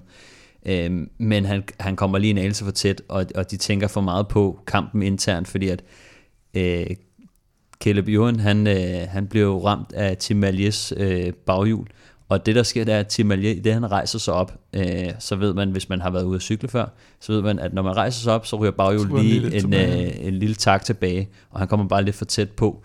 Og øh, når man kører med 70 i timen, øh, så de, de, de helt små ting, som at man lige rammer øh, hjulet, det, det kommer til at skabe en lidt større reaktion, end hvis man kører 20 i timen. Ja, okay. Jo, den der, det er måske meget for dem, der sidder og ser Tour de France, hvis nu der er nogen, der ikke... Jeg mener, den der, når du laver den, nogle gange, når man laver den der med, man lige vifter med albuen, så er det fordi, man gerne vil have en til at tage op og føre. Men når du gør det med begge to, så er det fordi, du signalerer, at du lige rejser dig op, eller et eller andet, mener, ikke? Sådan at, at dem bagved øh, kan se, at, du, at din cykel netop ryger sådan lidt tilbage. Men, det har jeg faktisk aldrig gjort. Men øh, vi, sådan en, vi plejede sådan bare en, at, øh, en dog? at tage, øh, man, man, man signalerer lige, man tager lige hånden bagud, og så skubber man lige håndfladen op, så man, man signalerer, nu rejser mig op. Mm. Øh, det, det plejer man at signalere bagud, specielt hvis man man gør det ikke så meget til cykelløb, men i, i sin træningsgrupper og sådan noget, så plejer man ja. at, at have et eller andet signal. Det kan være, at det er, det er anderledes i Spanien, det ved jeg ikke, men, mm. men vi har i hvert fald gjort det på den måde, at man lige signalerer til, til ham bagved, at nu, øh, nu rejser man lige op, så nu kommer lige et baghjul en lille smule længere. Længere. Der var ikke noget håndsignal her. Nej, øh, Caleb Ewan ryger ned med et brag om at forlade turen med et øh, brækket kravben. Han ser ikke godt ud. Sagan kommer ret hurtigt op igen øh, og får fuldført etappen. Men Kim, øh, du viste mig et eller andet, øh, inden var det et, et tweet eller et citat fra, øh, hvad hedder det, den øh, anonym, hvad hedder den? Nå, The Secret Pro, The Secret ja, Pro, det er ja. rigtigt. Han, øh, han hvor han jo ligesom siger, at Sagan er skyld i mange af de her uheld. Ja, men det var faktisk inden Tour de France, at han har sådan lidt en rant mod Sagan, at øh, han er ham her den meget populære, og alle elsker Sagan og sådan noget, og han kører på, på baghjul, og, og vi elsker ham alle sammen, men i virkeligheden så er han faktisk lidt af en, en bully inde i, i feltet. Han fik jo også en lille bøde for intimidation der i, ja, var det ikke i Giroen, ikke? Ja. Øh, og siger, at sådan, sådan, at der er sgu mange, der ikke synes, han er så fed, fordi han netop sidder og skubber til, til rigtig mange. Og, og, og, så det, det er hans holdning jo, selvfølgelig. Men, men det er rigtigt, jeg kom til at tænke på, at der lige var den der i forbindelse Jeg forstår med, hvorfor. Det er, fordi han ikke øh, vinder så meget længere. Så er øh, og det der altså er, det, der er nogen, der kører lidt med, og det, det, man skal tænke på, det er dem, der vinder meget de er alle sammen nogle beskidte kale. Jo, jo, jo. Altså, det er, det er de beskidte, der, der vinder cykelløbene. Og når du så ikke længere vinder cykelløb, så er det, at, uh, at public opinion, den lige pludselig vinder lidt. Fordi at, så tør man godt at gå du, til ham. Du, det er kun, altså hvis man vinder cykelløb og er rigtig dygtig, så slipper man lidt afsted med det, fordi man tænker, ah okay, uh, han, han havde også fortjent at, at have det hjul, og, og han er sgu også god, og, og god til at håndtere sin cykel og sådan noget. Men så snart man ikke vinder cykelløbene længere, så forventes det også, at man kører pænere. Mm. Øh, så jeg, jeg tror også, altså, det kan godt være, at han har jo altid lavet de der ting, og, og vi har elsket ham før, og han har været hedder, da han vandt uh, VM i Richmond, og, og ja, alle gav ham high fives ja, hele vejen nedad. Der var det lidt andet stemning, der var man gerne med på holdet. Ja, der var lidt noget andet. Ja. Etappen blev vundet af Tim Malier, og vi må bare sige, at årets Tour de France, den består altså af 19 World Tour mandskaber, øh, tre wildcard mandskaber, og så et mandskab, der hedder Alpecin Phoenix, som vel er sådan lidt in between, fordi øh, de har altså vist sig rigtig, rigtig stærke her. Mathieu van der Poel i den gule førertrøje og en etape sejr. Oh, må jeg tilføje noget ja. til det? Øh, det er første gang i 10 år, at der er et ikke World Tour hold, der har haft en gule førertrøje. Nå, det er wildcard hold. Wow, det, jo ikke, okay. det er faktisk interessant. Ja. Og jeg synes, det er sjovt med det hold, at de faktisk går ind som ikke World Tour hold og skaber så stærke resultater. Øh, det viser bare, at holdet har faktisk en større frihed til at og, mm. øh, og køre de cykler, de vil have, sign de rytter, de vil have. De, de er ikke pålagt nogle programmer, de skal ud og køre hele mm. tiden. Mm. Så, øh, så, så jeg synes det er faktisk... God pointe der med, at de ikke er tvunget til at være med i, og, øh, i forskellige løb og så videre. Ja, og, øh, og hvad skulle jeg til at sige? De havde ja. jo, altså, de, øh, de overvejede jo at købe den der CCC-licens, altså det der mm. polske skofirma der, som opgav deres licens. Ikke? Den, over, den licens overvejede de at købe, men på det tidspunkt, der havde de ligesom den der... Øh, de havde en forestilling om, at de ikke var stærke nok endnu. Til at, at kunne køre med på World Touren. Men altså, de har jo superstjernen Mathieu van der Poel, mm. så har de altså Tim Malier, og så også Jasper Philipsen. Og de to sidstnævnte, de kommer altså ind 1 og 2 på den her etape, ja, og, og Mathieu van der Poel tager op til sidst på podiet. Stadigvæk det, som indehaver den gule trøje. Det er altid lidt lettere selvfølgelig at, at, at kunne gennemføre den strategi omkring, at man ikke behøver at træde op og også betale bankgarantier, hvad ved jeg, op på World Touren, mm. når man har sådan et stort navn som Van der Poel. Det er det samme, det havde, havde de her cirkusholdet vel også gjort, hvis uh, Wout van Aert stadigvæk havde kørt for mm. dem. Ikke? Så, så det er selvfølgelig nemmere, for så ved de godt, næsten uanset hvad for et løb de gerne vil være med i, så siger arrangøren ja tak, fordi de vil gerne se Van der Poel, fordi han er en kæmpe gave til cykelsporten. Men det er vanvittigt imponerende, og, og vi så dem i forårsklassikerne også. Vi har set Malier vinde nogle, nogle store løb, eller semi, semi-klassikere er det vel. Og, øh, og det der med at bygge ja, holdet op på... Både en etape nu i Giro d'Italia og ja, i Tour de France og bygget det lidt på de her crossrytter, eller tidligere mm. crossrytter, der, der har været øh, rigtig gode at have med i, i forårsklassingerne også selvfølgelig. Nå, det var etappen. Det var tredje etape til Malier vandt altså, øh, ja. og Alpecin Phoenix vandt for, for anden dag i træk. Øh, jeg vil sige det på den måde, at der er mange rytter i årets Tour de France-fald, der godt kunne bruge noget nyt cykeltøj. Ja, og det er faktisk ikke Hvis de støtter os på tier.dk, ja, det er en opfordring. Så kan de vinde. Mikkel Bjerg. Fordi vores store sommerkonkurrence på tier.dk, den skydes i gang her og nu, og meget passende jo, hvor vi er kommet over 800 støtter. Velkommen til jer alle. Tusind tak, fordi I støtter. Det er simpelthen så fedt at mærke jeres støtte derude. Husk, at beløbet er valgfrit, og du donerer først, når vi udgiver en ny podcast, og når du så donerer, så deltager du altså her over sommeren, øh, hele vejen igennem øh, i lodtrækningen om super fede Velocio præmier, øh, og naturligvis også om vores øh, nye kop. Men øh, Kim, hvad er der i puljen til den her lodtrækning? Simpelthen i dag lægger vi ud jo. Øh, der er simpelthen det, der hedder en øh, Concept Bib Short Concept Jersey til en værdi af over 3.000 kroner. Sådan. Virkelig lækkert. Hvis man vil se, hvad det er for noget, så kan man gå ind på øh, velocio.cc, og det staves øh, V-E-L-O-C-I-O, eller ligesom Kokio, bare med Velo foran. Det, og den har du tænkt oh, over, den der. Ja. Så kan man tænke lidt over den. Det er da ikke ligesom Kokio, bare med Velo foran. Det er det sgu da. Velo i stedet for CO. Så har du Kokio. Det, det, det, det, det giver ingen mening, det der. Det, det er Velo ligesom med Europa, og så er det CEO. Ja og så .cc. jeg synes stadigvæk, det giver mening. Du forstår det, godt, det. Ikke, det giver ingen mening. Prøv at høre, Nå. vi skal have trukket lod om øh, dagens præmie øh, fra Velocio. Øh, husk, at du finder link både på velropa.dk og på tier.dk. Øh, og Stefan, It's, it's time, it's time. Vi skal have fundet vinderen. Og det er den første, øh, der kommer der flere kommer, af dem her. Der kommer masser, masser af lodtrækninger Over 25 her, he, hele vejen igennem turen, og faktisk også efter turen, inklusiv uh, hen over vores uh, OL uh, Velropa podcasts. Uh, Stefan, vi skal have fundet vinderen, både af Velocio Parken her og af en Velropa Cup. Øhm, ja, så uh, til uh, Velocio præmien Ja. Der har jeg Ved, trukket. Det er ligesom Velo bare med kok, jo. Ja, det er lige før, ikke? Ja. altså, det, han får både en kop og, og tøjet, ikke? Jo, jo. Det er sådan, vi kører. Det er sådan, vi, vi ruller. Jo, men ja, nu, nu, nu lyder det som om, at uh, han nej, siger, at vi vinder. spiller det op i to. Nej, nej, nej. En vinder. Nej, nej. Vi kører. Okay. Hele lortet. Hele øhm, jamen, vinderen, det er Jakob D. Rasmussen. Uh. Sådan. Ja. Jamen, øh, super fedt, Jakob. Du blev simpelthen den, den, den, den første vinder af en, øh, en kasse kokjo. Øh, det må vi forstå øh, nu. Nå, øh, husk, at for alle vores lodtrækninger her, ikke bare, ikke bare nu her, men altså resten af vejen igennem og resten igennem turen, øh, der gør vi det jo på den måde, at for hver femmer du donerer, der får du et lod i puljen, så jo større beløb, jo flere lodder, og dermed altså større chance for at vinde her hen over sommeren. Mange tak for støtten til alle. Tusind tak for alle de nye, der har meldt sig til, og naturligvis kæmpe stor tillykke til Jakob Rasmussen, der altså blev vores første vinder.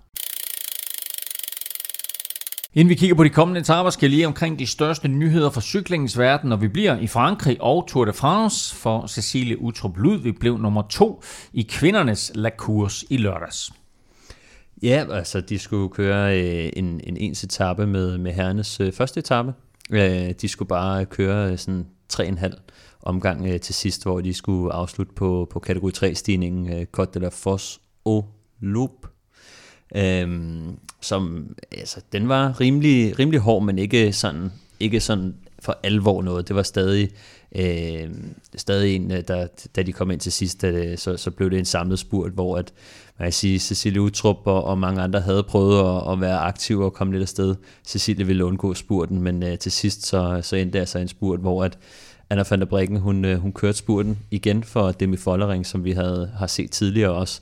Og øh, Demi Follering, hun, øh, hun vandt jo så, øh, som, hun, øh, som hun er begyndt at gøre, når øh, mm. Anna van der Breggen kører lead out. Øh, og så Cecilia, noget overraskende, selvom hun ikke ville spurte, så, øh, så bliver hun altså nummer to i spurten, og øh, Marianne Foss, hun, hun gik faktisk koldt på, på bakken til sidst. Øh, så, øh. Sjældent at se en af kvindesportens største stjerner, Marianne Foss, der gå kold, ja. men uh, Cecilia blev altså nummer to. Uh, og apropos det her med, det, det La Cours, det her, det er jo så et endagsløb, men uh, vi har også talt om tidligere, at der nu kommer en længere udgave af Tour de France for kvinder, og nu ligger mm. datoerne faktisk også fast. Ja, og de starter jo samme dag, som, øh, som herrene kører, kører ind i Paris, så de får ligesom deres eget løb, som, øh, som bliver på otte etapper. Øh, vi kender ikke sådan helt præcist øh, ruten endnu, den kommer nok øh, lidt senere i år, men, øh, men man kan se, at øh, jeg tror, det var øh, Anna van der Breggen, der, der også var ude at sige, da de kørte La Course, at øh, de faktisk glæder sig til, at de ikke skal stå så tidligt op om morgenen, fordi mm. at de har jo kørt lidt som optakt til herrene på en eller anden måde, så, så nu får de altså deres, deres helt eget cykelløb, og, og det bliver et, et, et stort arrangeret etabeløb, og øh, ASO, de, de har også øh, de har også tænkt over det der med, at det skal være et, øh, et solidt fundament, at de ikke vil arrangere noget i et-to år, og så kan det ikke hænge sammen. Så, øh, så nu vender jeg altså stærkt tilbage næste år øh, med et format, som forhåbentlig kommer, kommer til at holde øh, og give øh, damerne den, den tv-tid, som, som de også fortjener. Præcis, og man kan jo sige, at Tour de France set det næste år bliver fire uger, fordi det er tre uger med herrene, og så direkte derefter ja. en uge med, med, med kvinderne. Start søndag og øh, Strategisk godt lagt søndag. også, tror jeg, altså at Tour de France-feberen øh, lever øh, meget på det tidspunkt også, at øh, altså, kvinderne både får deres helt eget øh, spot i, i kalenderen uden øh, indblanding fra, fra herrene, men, men at øh, der er cykelglade øh, hvad hedder det, seere derude, som, øh, som måske gerne vil lige tage og nu, en... Og nu har jeg ikke lige kigget tre år frem i tiden, men kunne man forestille sig, at det skabte lidt karambolage med hensyn til, til, til OL øh, og sådan noget øh, i, i fremtiden. At, Nej, men det øh, tror jeg bare, de holder i Katar fremover. Altså alle, alle store sportsbegivenheder. Nå, øh, lige inden turstarten, der fyrede Astana sportschef Alexander Vinokurov, og i går, der var Jakob Fuglsang faktisk ikke bleg for at tale om et muligt holdskifte til Kofidis, som vi også vendte lidt i sidste uges øh, udgave af Europa podcast. Øh, Uden sådan at sætte ord på det fuglsang der i går, så lå det lidt implicit, synes jeg, at han sagde, at Astana står altså over for en hel del udfordringer. Ja, det er der nok ikke nogen tvivl om. Der, tidligere var der jo den der sag med, at de havde fået ind, indefrosset nogle penge, altså selve staten, øh, i, jeg tror det var EU eller sådan noget, og, øh, og så kommer fyringen af Vinokurov, og der har været lønproblemer, og det er som om, det, det lader lidt til, at det, det begynder at synge på sidste vers, hele det, det projekt derovre. Og hvis man ser på transferrygterne rundt omkring, så er det også øh, altså fuglsang her netop til, til Kofidis er, er et rygte. Øh, Alex øh, Aramburu, den, den halvhurtige fætter, de kørte for i weekenden, øh, rygtes til Movistar, ligesom, ligesom Gorka Isagite faktisk. Øh, Vlasov, øh, jeg tror det var lidt Kip, der kom ud og sagde, at han skal til Ineos, og så dagen efter, så var det Lagazeta. Han skal til Bora. så, så de plejer at være ret venunderrettet begge to, men der må være en af dem, der, har, der tager fejl. Ikke? Så, men det er jo øh, nogle, nogle rigtig store rytter derfra, der lige pludselig rygtes væk. Og, og det, det, det sker Kofidis så jeg også øh, lidt om øh, på L'Equipe, der, der skrev, at, øh, at Fuglsang ikke var blevet tilbudt øh, forlængelse, men det, det har du nok også øh, Nej, men det, ja, altså det, jeg synes bare generelt, og det er også det, de fleste skriver om, at siger, at det, det ligner lidt, at, at de går lidt i opløsning efter den her. Eller også så skal mm. de måske køre det der Vino Forever. Skal det nok ikke hedde mere? uh, I det han ligesom ikke er med, men de havde jo sådan et kontinentalhold eller ungdomshold, development hold der, der, der hed Vino Forever. Og det er også fantastisk med, ja. altså med billedet af, af Vino på trøjen, stort billede af ham, og så bare Vino Forever på, uh, på skuldrene. Det er, det er rigtig lækkert. Det er, der er ikke noget, der hedder Vino Forever i uh, Astana længere. Han blev altså fyret, og uh, som du nævner her, Kim, masser af rytter også på vej væk. Spændende at se, hvad der kommer til at ske med uh, holdet Astana på den det, lange bane. Det er jo de her Premier Tech, uh, som er inde og overtage ja. holdet mm. faktisk. Så spørgsmålet er, om, om de har nogle planer for holdet, om det bliver et anderledes uh, ja. russisk hold, og de nu skiller sig af med deres store udenlandske stjerner. Det kunne jeg også godt se for mig, fordi at det er altså en, en, en ny stor sponsor, der er kommet ind uh, og, og tager, overtager øh, ledelsen på, øh, på holdet. Og angiveligt jo også dem, som røg uklar med øh, Vinukorov, og ikke så meget øh, af Men russisk, ja, ja, ja, du siger russisk hold, noget, siger øh, kazakhstansk. Nå, okay, nå, men jeg troede, men du mente har- Premier Tech, men de er jo kanadiske. Ja, Og nej, men altså, jeg, jeg ved ikke, hvad, men, men, men det skal man også lige tænke på, at der, der er kommet nogle nye ind, som måske gerne vil lave lidt Ja. om på, øh, hvem der styrer holdet, måske også hvem der skal køre på holdet, og hvad de skal stå for. Et øh, hold, som øh, ikke er på vej i opløsning, men derimod tilkæmper eller håber på at få World Tour status, øh, som vi har nævnt øh, fra øh, 2023, det er Uno X, og de holder fast i Niklas Larsen, der har forlænget sin kontrakt. Ja, det synes jeg, øh, det synes jeg er spændende.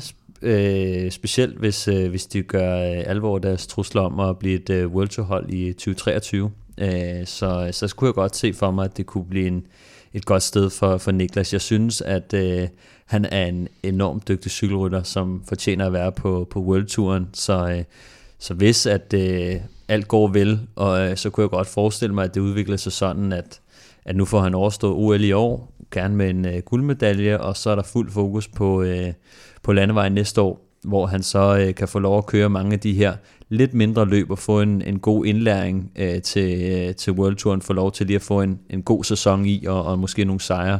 Øh, og så for 2023 øh, som minimum, synes jeg, at han skulle, øh, skulle øh, hvis det går godt for ham selvfølgelig, øh, komme ind på en stor scene og få nogle, nogle større etabeløb og nogle lidt større løb. Øh, men øh, men som, som det ser ud lige nu, så synes jeg, det, det, det, det er fint, at han, øh, han bliver der. Som sagt, Uno X altså håber på at få World Tour status for 2023. Niklas Larsen har forlænget til og med øh, 2023, så han kan altså angiveligt komme til at køre for Uno X. Det er det første år, hvor de har World Tour status. Vel Europa podcast præsenteres i samarbejde med Odset fra Danske Licensspil. Husk, at man skal være minimum 18 år og spille med omtanke. Har du brug for hjælp til spilafhængighed, så kontakt Spillemyndighedens hjælpelinje Stop Spillet eller udluk dig via Rufus. Lige om lidt får du dagens spiltips, men først får du lige stillingen, og så kigger vi frem mod de næste fem etaper op til den første hviledag i årets Tour de France. Hvis du vil høre en samlet gennemgang af alle turetapper, så skal du lytte til vores special med rutekorrespondent Kasper Ankagård. Det er episode 135, og den er faktisk fra december måned sidste år, altså 2020. Men øh, gå ind og find den, hvis du vil høre øh, en gennemgang, en lidt mere detaljeret gennemgang af samtlige etapper. Stillingen, som den ser ud nu her efter fire etapper i Tour de France, det er, at Mathieu van der Poel fortsat er i gult. Han fører med 8 sekunder ned til Julian Alaphilippe, og så 31 sekunder til Richard Carapaz, og det er sådan, hvis man kigger på det store billede omkring øh, klassementsfavoritter, så er han altså den rytter, der er bedst placeret. Wout van Aert ligger også der på 31 sekunder efter, og så Vilko Kelderman 38 sekunder efter, Tadej Pogacar 39 sekunder efter, og så en af Kims helte, Enrik Mas, faktisk stadigvæk med i spillet, 40 sekunder efter sammen med Nairo Quintana. På den etape, hvor Roglic styrte, der tabte han næsten et minut til øh, Pogacar og de andre favoritter, så han ligger altså et øh, godt stykke nede i klassementet. Øh, Roglic, han er lige nu 1.35 efter. Bedste dansker er lige nu Jakob Fuglsang, han er lige omkring øh, 55, eller han er 55 sekunder efter, og så Askren og øh, Vingegaard, de ligger begge dernede på omkring 1.40 efter. Hvis vi kigger øh, på dagens etape i morgen, så er det jo den her enkeltstart, øh, som vi glæder os til, og som jo lige pludselig får et helt andet aspekt med, øh, med, med Roglic skade, men det er faktisk også turens længste enkeltstart i 13 år. 27,3 km fra Chancé til Laval, og vi befinder os stadigvæk deroppe i det nordvestlige hjørne af Frankrig, selvom vi nu har bevæget os ud af Britannien. Ja, jeg, i, oprindeligt så havde jeg jo tænkt mig at sige, at Roglic og Geraint Thomas, de nok var, var favoritter blandt klassementsfolkene i hvert fald, og det kan man nok ikke kalde dem mere. Altså, de er nok de bedste enkeltstartsryttere, men øh, de har begge to slået sig virkelig alvorligt, og, og vi, vi får så først at se i morgen, hvor alvorligt det er i forhold til, til enkeltstartspositioner, i forhold til den tid, de og jeg, og formodes. jeg nævnte ikke lige Grant Thomas, han er 1.07 efter, så altså Ja. også en uh, 20-30 sekunder foran uh, Roglic. Men, men det, en ting er, at de, de der, det der minut eller halvanden efter, ikke? Det, men, men det er mere det der med, hvor meget kommer det til at koste de skader, de har pådraget sig. Altså, hvor meget kommer det til at koste i løbet af den næste Forestil dig, fem dage eller sådan noget, ikke? hvis Geraint Thomas stadig er lidt øm i skulderen, og skulle Ja. ligge med, med pres på den øh, hele dagen. Ja. Det kan selvfølgelig godt lade sig gøre. Øh, Roglic med, øh, med forbinder, det er en ubehagelig position. Det Ja, kommer det lige an på, hvordan han sidder på Jeg har hørt sadlen. trods alt, øh, Grant Thomas selv kaldte det for en short TT, så uh, okay. Ja, ja, altså, det, han er jo vant til, til, til, til de lange også. Ikke? Ej, det, bliver, det, bliver, det bliver lidt spændende, jeg, nu har jeg faktisk ikke lige tjekket vejrudsigten her øh, lige op til, men den anden dag, eller i går, da jeg tjekkede den, der, der lå de stadigvæk lidt regnvejr, sådan lidt forskellige tidspunkter på dagen, og så kan du lige pludselig få det her meget underlige, at, at lige nu ligger klassementsfolkene jo faktisk ikke ens i ren startrækkefølge, fordi de ikke alle sammen ligger i toppen på grund af styrtene. Mm. Så lad os nu sige, at det først begynder at regne, når det er de sidste 10-15 rytter, der skal køre. Så har dem her, der er styrtet, jo lige pludselig en fordel. Men alt det må vi vente med at se til, til, til i morgen og, og på selve dagen. Og vi må også vente på med at se, hvad det betyder, for vi kan ikke sidde og gætte på, hvor skadet en mm, Geraint mm, Thomas mm, eller, mm. eller en Roglic. Vi, har ikke kunne, vi kan jo ikke måle det ud fra, hvordan de har kørt, egentlig, sådan, altså sådan, når de har siddet på cyklen. Det, det ligner, at det kommer til at regne. Som, som jeg har set det nu, så, øh, så kommer det til så at, at regne, men det kommer til at, hvis det passer det her, nu tjekker jeg på YR, men så kommer det til at, at vælte ned, når favoritten skal køre. Ja. Øh, så øh, det, det kan blive en nervepirrende en, hvor at måske en lille fordel til dem, der starter tidligt, øh, nogle af specialisterne i hvert fald. Ja, specialisterne i hvert fald vil jo, vil jo have en fordel. Måske en fordel for en, en Mikkel Bjerg. Både Søren Krav og Kasper Askren ligger faktisk stadigvæk der i, i en top 20-25 stykker, så de kører forholdsvis sent. Men altså, har vi nogen chancer for, at de danske ryttere klarer sig godt i morgen? Altså Kasper Askren har udsat sig den her blandt andet. Ja, men det, og han er helt klart også et, et godt bud, og, og virker som om, han er i god form. Men du har lige den svejtiske duo der med, med Bissiger og Stefan Kyng, som jo nok må, må sige at være, være nogle af store favoritterne, og de starter formentlig relativt tidligt. Ikke? Øh, så, mm. så, så, hvis de også får været på deres side, så bliver det, så bliver det op ad bakke. Vingegaard har også kørt godt jo på enkelte start, ikke? Og, og ja, Søren Krav, Mads P. kan i princippet også godt ja. brage en rigtig god en af. Men, ja, jeg synes, men igen, Ja, Mikkel øh, tror jeg også, hvis han har været på sin side, kan måske godt overraske. Øh, han har jo gjort det før i, i Giroen, mm. øh, og øh, har jo et, et, et højt niveau. Jeg tror, tror til gengæld, Askren har haft det der fokus øh, med, med enkeltstarten i noget tid. Øh, han, har, han har forberedt sig op til, til OL, og det er jo også det, han skulle bruge Tour de France til, så jeg tænker, at han i hvert fald har, øh, har trænet meget på sin TT-cykel og, og trænet meget specifikt op til, til enkeltstart også. Så. Og havde jo faktisk også håbet på, at han lå til i klassementet, så han måske kunne tage den gule føretrøje mm. i morgen. Ja. Nu kommer det ikke til at ske, Uh, og med stor sandsynlighed, eller næsten 100% garanti, så smider Mathieu van der Poel den også i morgen, fordi han kan mange ting, mm. den flyvende hollænder der, mm. men altså enkeltstart er han ikke blandt verdens bedste endnu. Mm. Lige bag ham, 8 sekunder efter, der ligger Julian Alaphilippe. Og Wout van Aert ligger 31 sekunder efter. Det vil sige, at der er 23 sekunder mellem Wout van Aert mm. og Julian Alaphilippe. Jeg forventer, at en af de to har den gule føretrøje efter enkeltstarten. Hvem? Øh, Fanart, vil jeg sige. Jeg siger Fanart. Øh, jeg tror, tror Alaphilippe har gjort det godt i de der, øh, enten sent i Tour de France, øh, eller på de svære enkeltstarter. Den her, den er, den er pandekageflad. Der kommer vist lige en lille bakke i starten, men det, det er meget lidt kuperet, der er på, på den her, så det bliver en, en ren power TT. Så, øh, så jeg tror, Wout van Aert, som det muskelbund, han, han stadig er, øh, selvom Kim han mener, han er klassementsrytter nu. Så, øh, og de skal så, også køre gode han kommer, han kommer til at, at, at brage den af, og det tror jeg, Alaphilippe, øh, så god som han er, så tror jeg, han kommer til at mangle noget af den der øh, power øh, over, over distancen. Øh, så jeg tænker egentlig mere, at nu ved jeg ikke med Pogacar, øh, synes jeg er den der x-faktor. Øh, ellers så tror jeg, at Kelderman faktisk også øh, ligger i... Øh, et sekund foran Pogacar, øh, kunne måske også være øh, et, et outsider-bud på, på, på en, der kunne overraske. Tidligere har han i hvert fald været rigtig super, nu er han okay, som top 10 enkeltstartsrytter, ikke, kan man sige, men han har vist god form.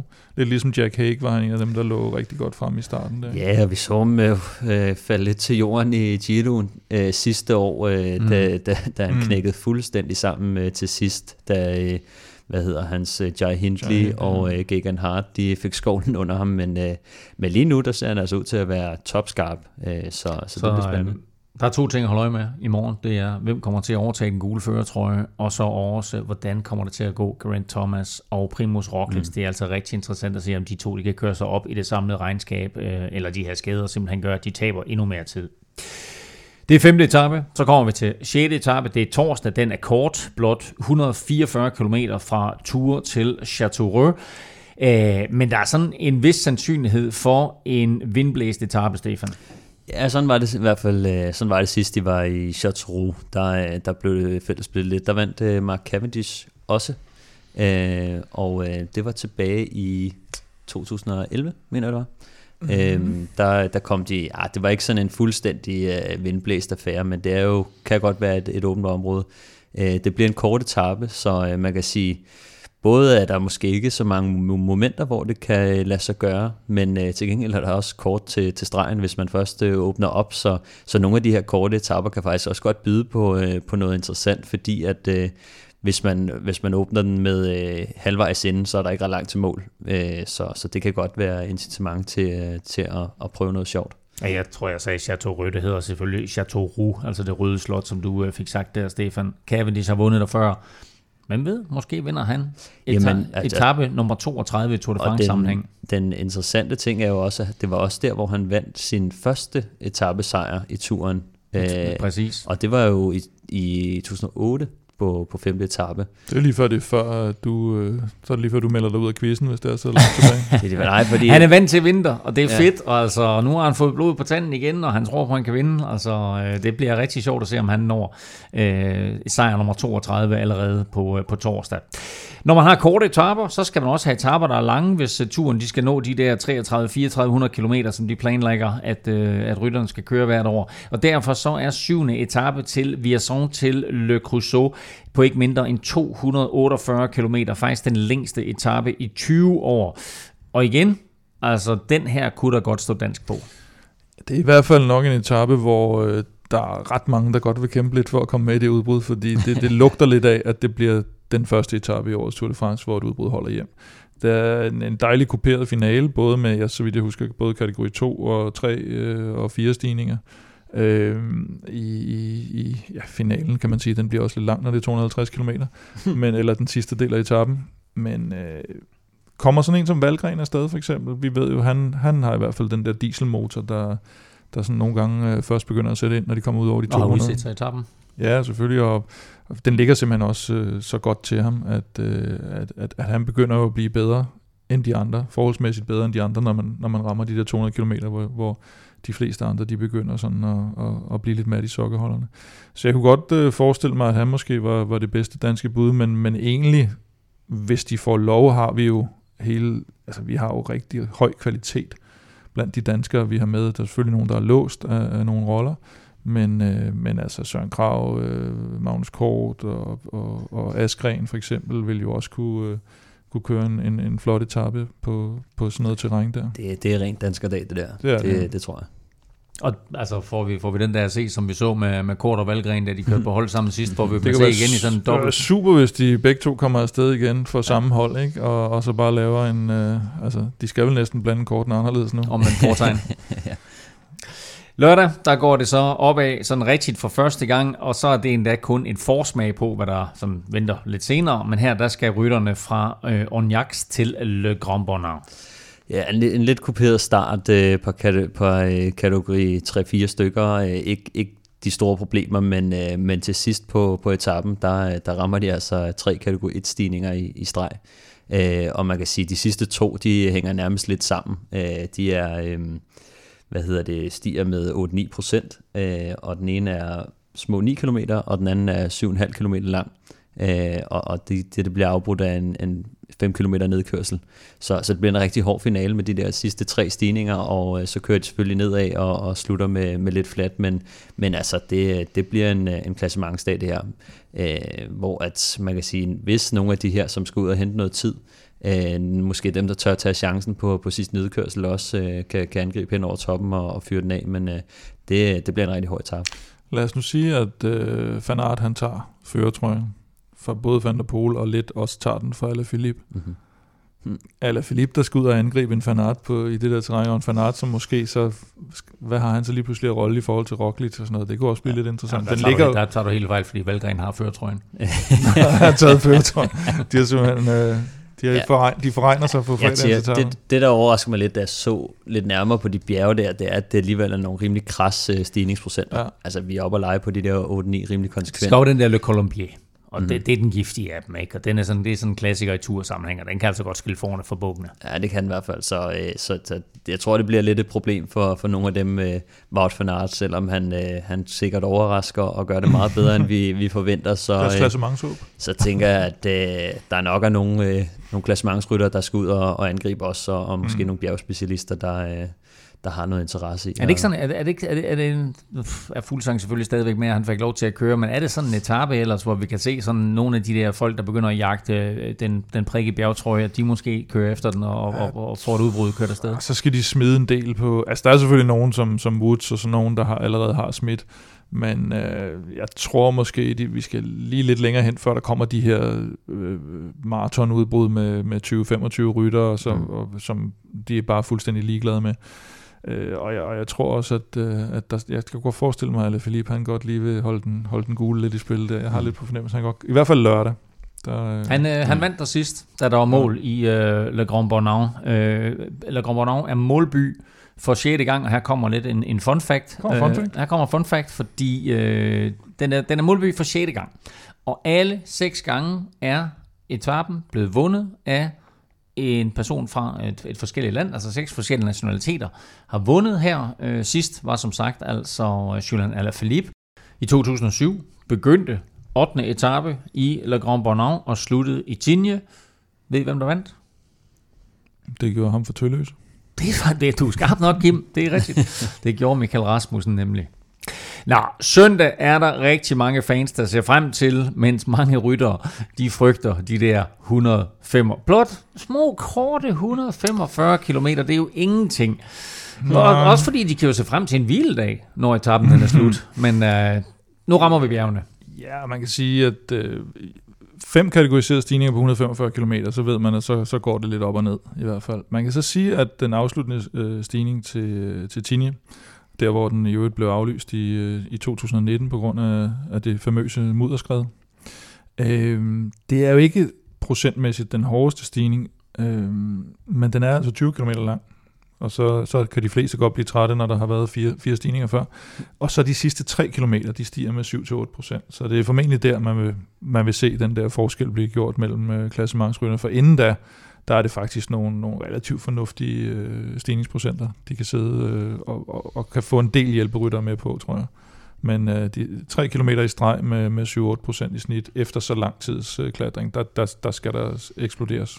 Og det bliver jo rigtig interessant, Stefan, at se, om de her klassementsfavoritter, der har tabt tid. For det første, hvilken forfatning de er. Om de er i stand til allerede her og give den gas. Og to, om vi får lidt at se, eller det vi så sidste år med, at nogen har tabt tid og får måske lov til at køre, og andre siger, okay, jamen, de kan godt få lov til at tage lidt af den tabte tid tilbage. Ja, altså det, jeg håber virkelig, at, øh, at de er klar til øh, Fit for Fight, når vi, når vi når dertil. Øh, det, det kan vi kun håbe. Og, øh, men, men ellers så er det en etape, der er skræddersyet til at, at lave et, et stort kup, og, og øh, hvad hedder det, og nogle af de store hold, der kommer til at lægge pres på. Øh, så, øh, så, så det, det bliver en, en, en rigtig stor øh, dag, det her. Så altså, når etappen den er slut, så er der så hviledag mandag, og øh, der ved vi jo altså meget mere omkring, hvordan stillingen ser ud på det tidspunkt, vi er tilbage med Europa Podcast øh, søndag aften, umiddelbart efter etappen er slut. Vi skal have nogle spiltips på banen, og øh, vi lægger naturligvis ud med øh, Velropas vinder, og jeg kan se, at der er sket ting. Der er sket ting herfra, at der var no chance in hell, at Mark Cavendish han vandt en etape, så pludselig vil Europas vinder. Er det dig, Kim, der har øh, skiftet kulør? Nej, det er det faktisk ikke, og det er vi nødt til at sige, at det var jo inden... Kim, han grinede af mig. Det var inden dagens sejr, der grinede ja. jeg Stefan, fordi han tænkte, vil Europas vinder Cavendish vinder 6. etape, og så ja. tænker jeg, ej, du er en sentimental uh, ung mand. der er sket det, at Caleb Ewan, han selvfølgelig er ude. Det ændrer mm. øh, hele scenariet for alle sprinter, og det ændrer også det scenarie, at vi jo havde vores Europas vinder, der var, at Caleb Ewan, han ville vinde to etaper. Det kommer ikke til at ske nu. Det var også Stefan. Øhm, i, men du fik til gengæld ret i, Kim, at han uh, forlod Tour de France før tid. Ja. det er faktisk rigtigt på en uh, lidt uheldig Men, uh, nå, men vi skal have, uh, vi skal have Europas vinder. Vi har også en Europas vinder i øvrigt kørende stadigvæk, der hedder mindst en dansk etappesejr Tour de France, men uh, nu uh, topper du den, Stefan. Ja, uh, Mark Cavendish, uh, og uh, for, for at være helt ret, så var det søndags, så siger jeg, at han vinder 6. etape i Châteauroux. Uh, den uh, ville vi egentlig have haft uh, odds 5 på, og så kommer en lille korrektion, at uh, nu giver han ja, faktisk ikke den store fejl. Han giver 4,40 på at vinde øh, Chateau. Stedet, hvor at han vandt senest, de var der, og hvor han vandt sin øh, Første tur. første Tour de France etape. Så det er sådan en drømme, drømmesejr her, ikke? og den kan man altså lige høste ind på, på 4,4. Så Præcis, og også altså, som du siger, på, på baggrund af hans sejr i dag, faldet fra odds 5 til odds 4,40, så ikke den kæmpe justering, man måske havde frygtet. Vi skal have fat i uh, Stefans staldtip også. Vi har to kørende. In- Ineos Grenadiers rytter vinder Tour de France til odds 3, og Michael Valgren vinder en etape i odds 4,40. Den ved vi jo den sidste i hvert fald. Uh, ej, ikke, han har selvfølgelig flere chancer, men altså, den kan faktisk være indløst allerede, uh, når vi er tilbage næste gang. Men vi skal have Stefans staldtip på banen. Ja, øh, jeg har lagt mærke til Vilko Keltermann, øh, som er blevet en, øh, henholdsvis nummer 4 og 5 på øh, de første to etaper, som ser utrolig skarp ud. Øh, og så kigger jeg lidt på hans enkeltstartsevner, og øh, han har faktisk kørt nogle rigtig gode enkeltstarter, øh, både i år og, og sidste år, og generelt så, så, så gør han det faktisk rigtig godt. Øh, jeg tror godt på, at han kan køre en, en top 10. Jeg har prøvet sådan at kigge det lidt, han ligger typisk øh, sådan lige øh, inden for top 10, øh, eller lige udenfor. Men øh, da jeg så kiggede på, hvem der ellers er, og hvem der, hvem der kan slå om, så, så, så talte jeg ikke til 10 i hvert fald. Så, øh, men øh, top også 10 nogen, til ham, den, øh, Sådan. den, den tror jeg faktisk, at han, han har vist stor form og, og kører efter klassementet, så han skal ud og, og præstere, øh, og den får man øh, 1,75 på. Så øh, den, øh, den tager jeg gerne. Den tager jeg også gerne. Øh, flot øh, Stefan Staltip den her gang.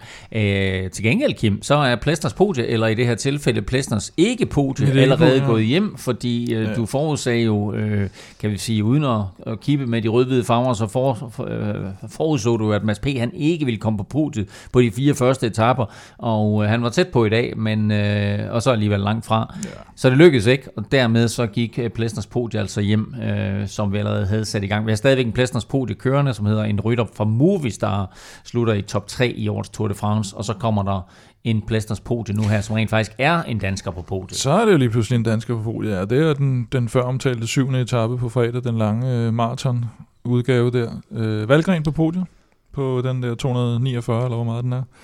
Øh, til odds, hold nu fast, 8,80. Åh, oh, sådan der. Og bare for podiet. Au, det er jo det, er jo det højeste Plæstners podie i ualmindelig lang tid. Du får 4,40 på, han vinder en etape, ikke? og jeg får 8,80 på, han rammer på podiet.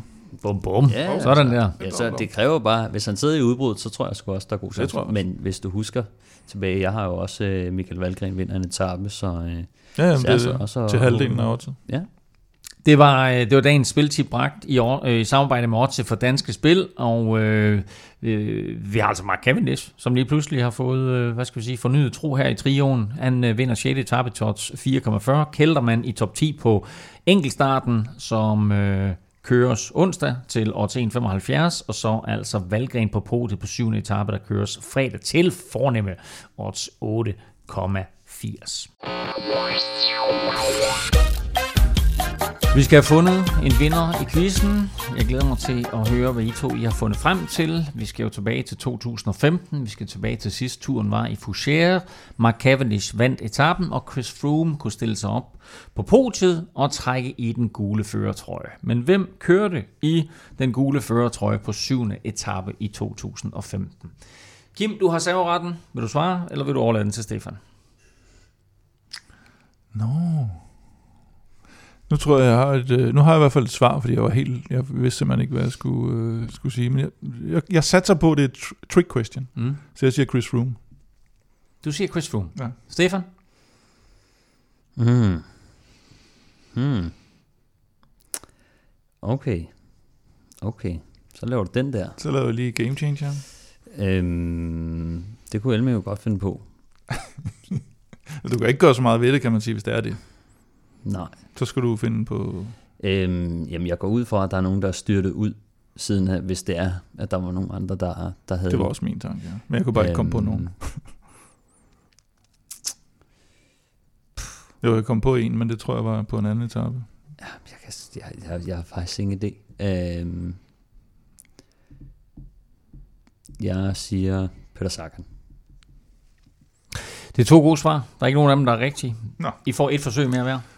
Så siger jeg, at jeg har to navne. Jeg vil gerne afsløre bagefter, hvad det andet navn er. Den ene er en klassiker. Mm. Nej, jeg bliver, jeg bliver nødt til at ændre, fordi mit første svar, det var faktisk... Øh... Ej, det kan det simpelthen ikke være.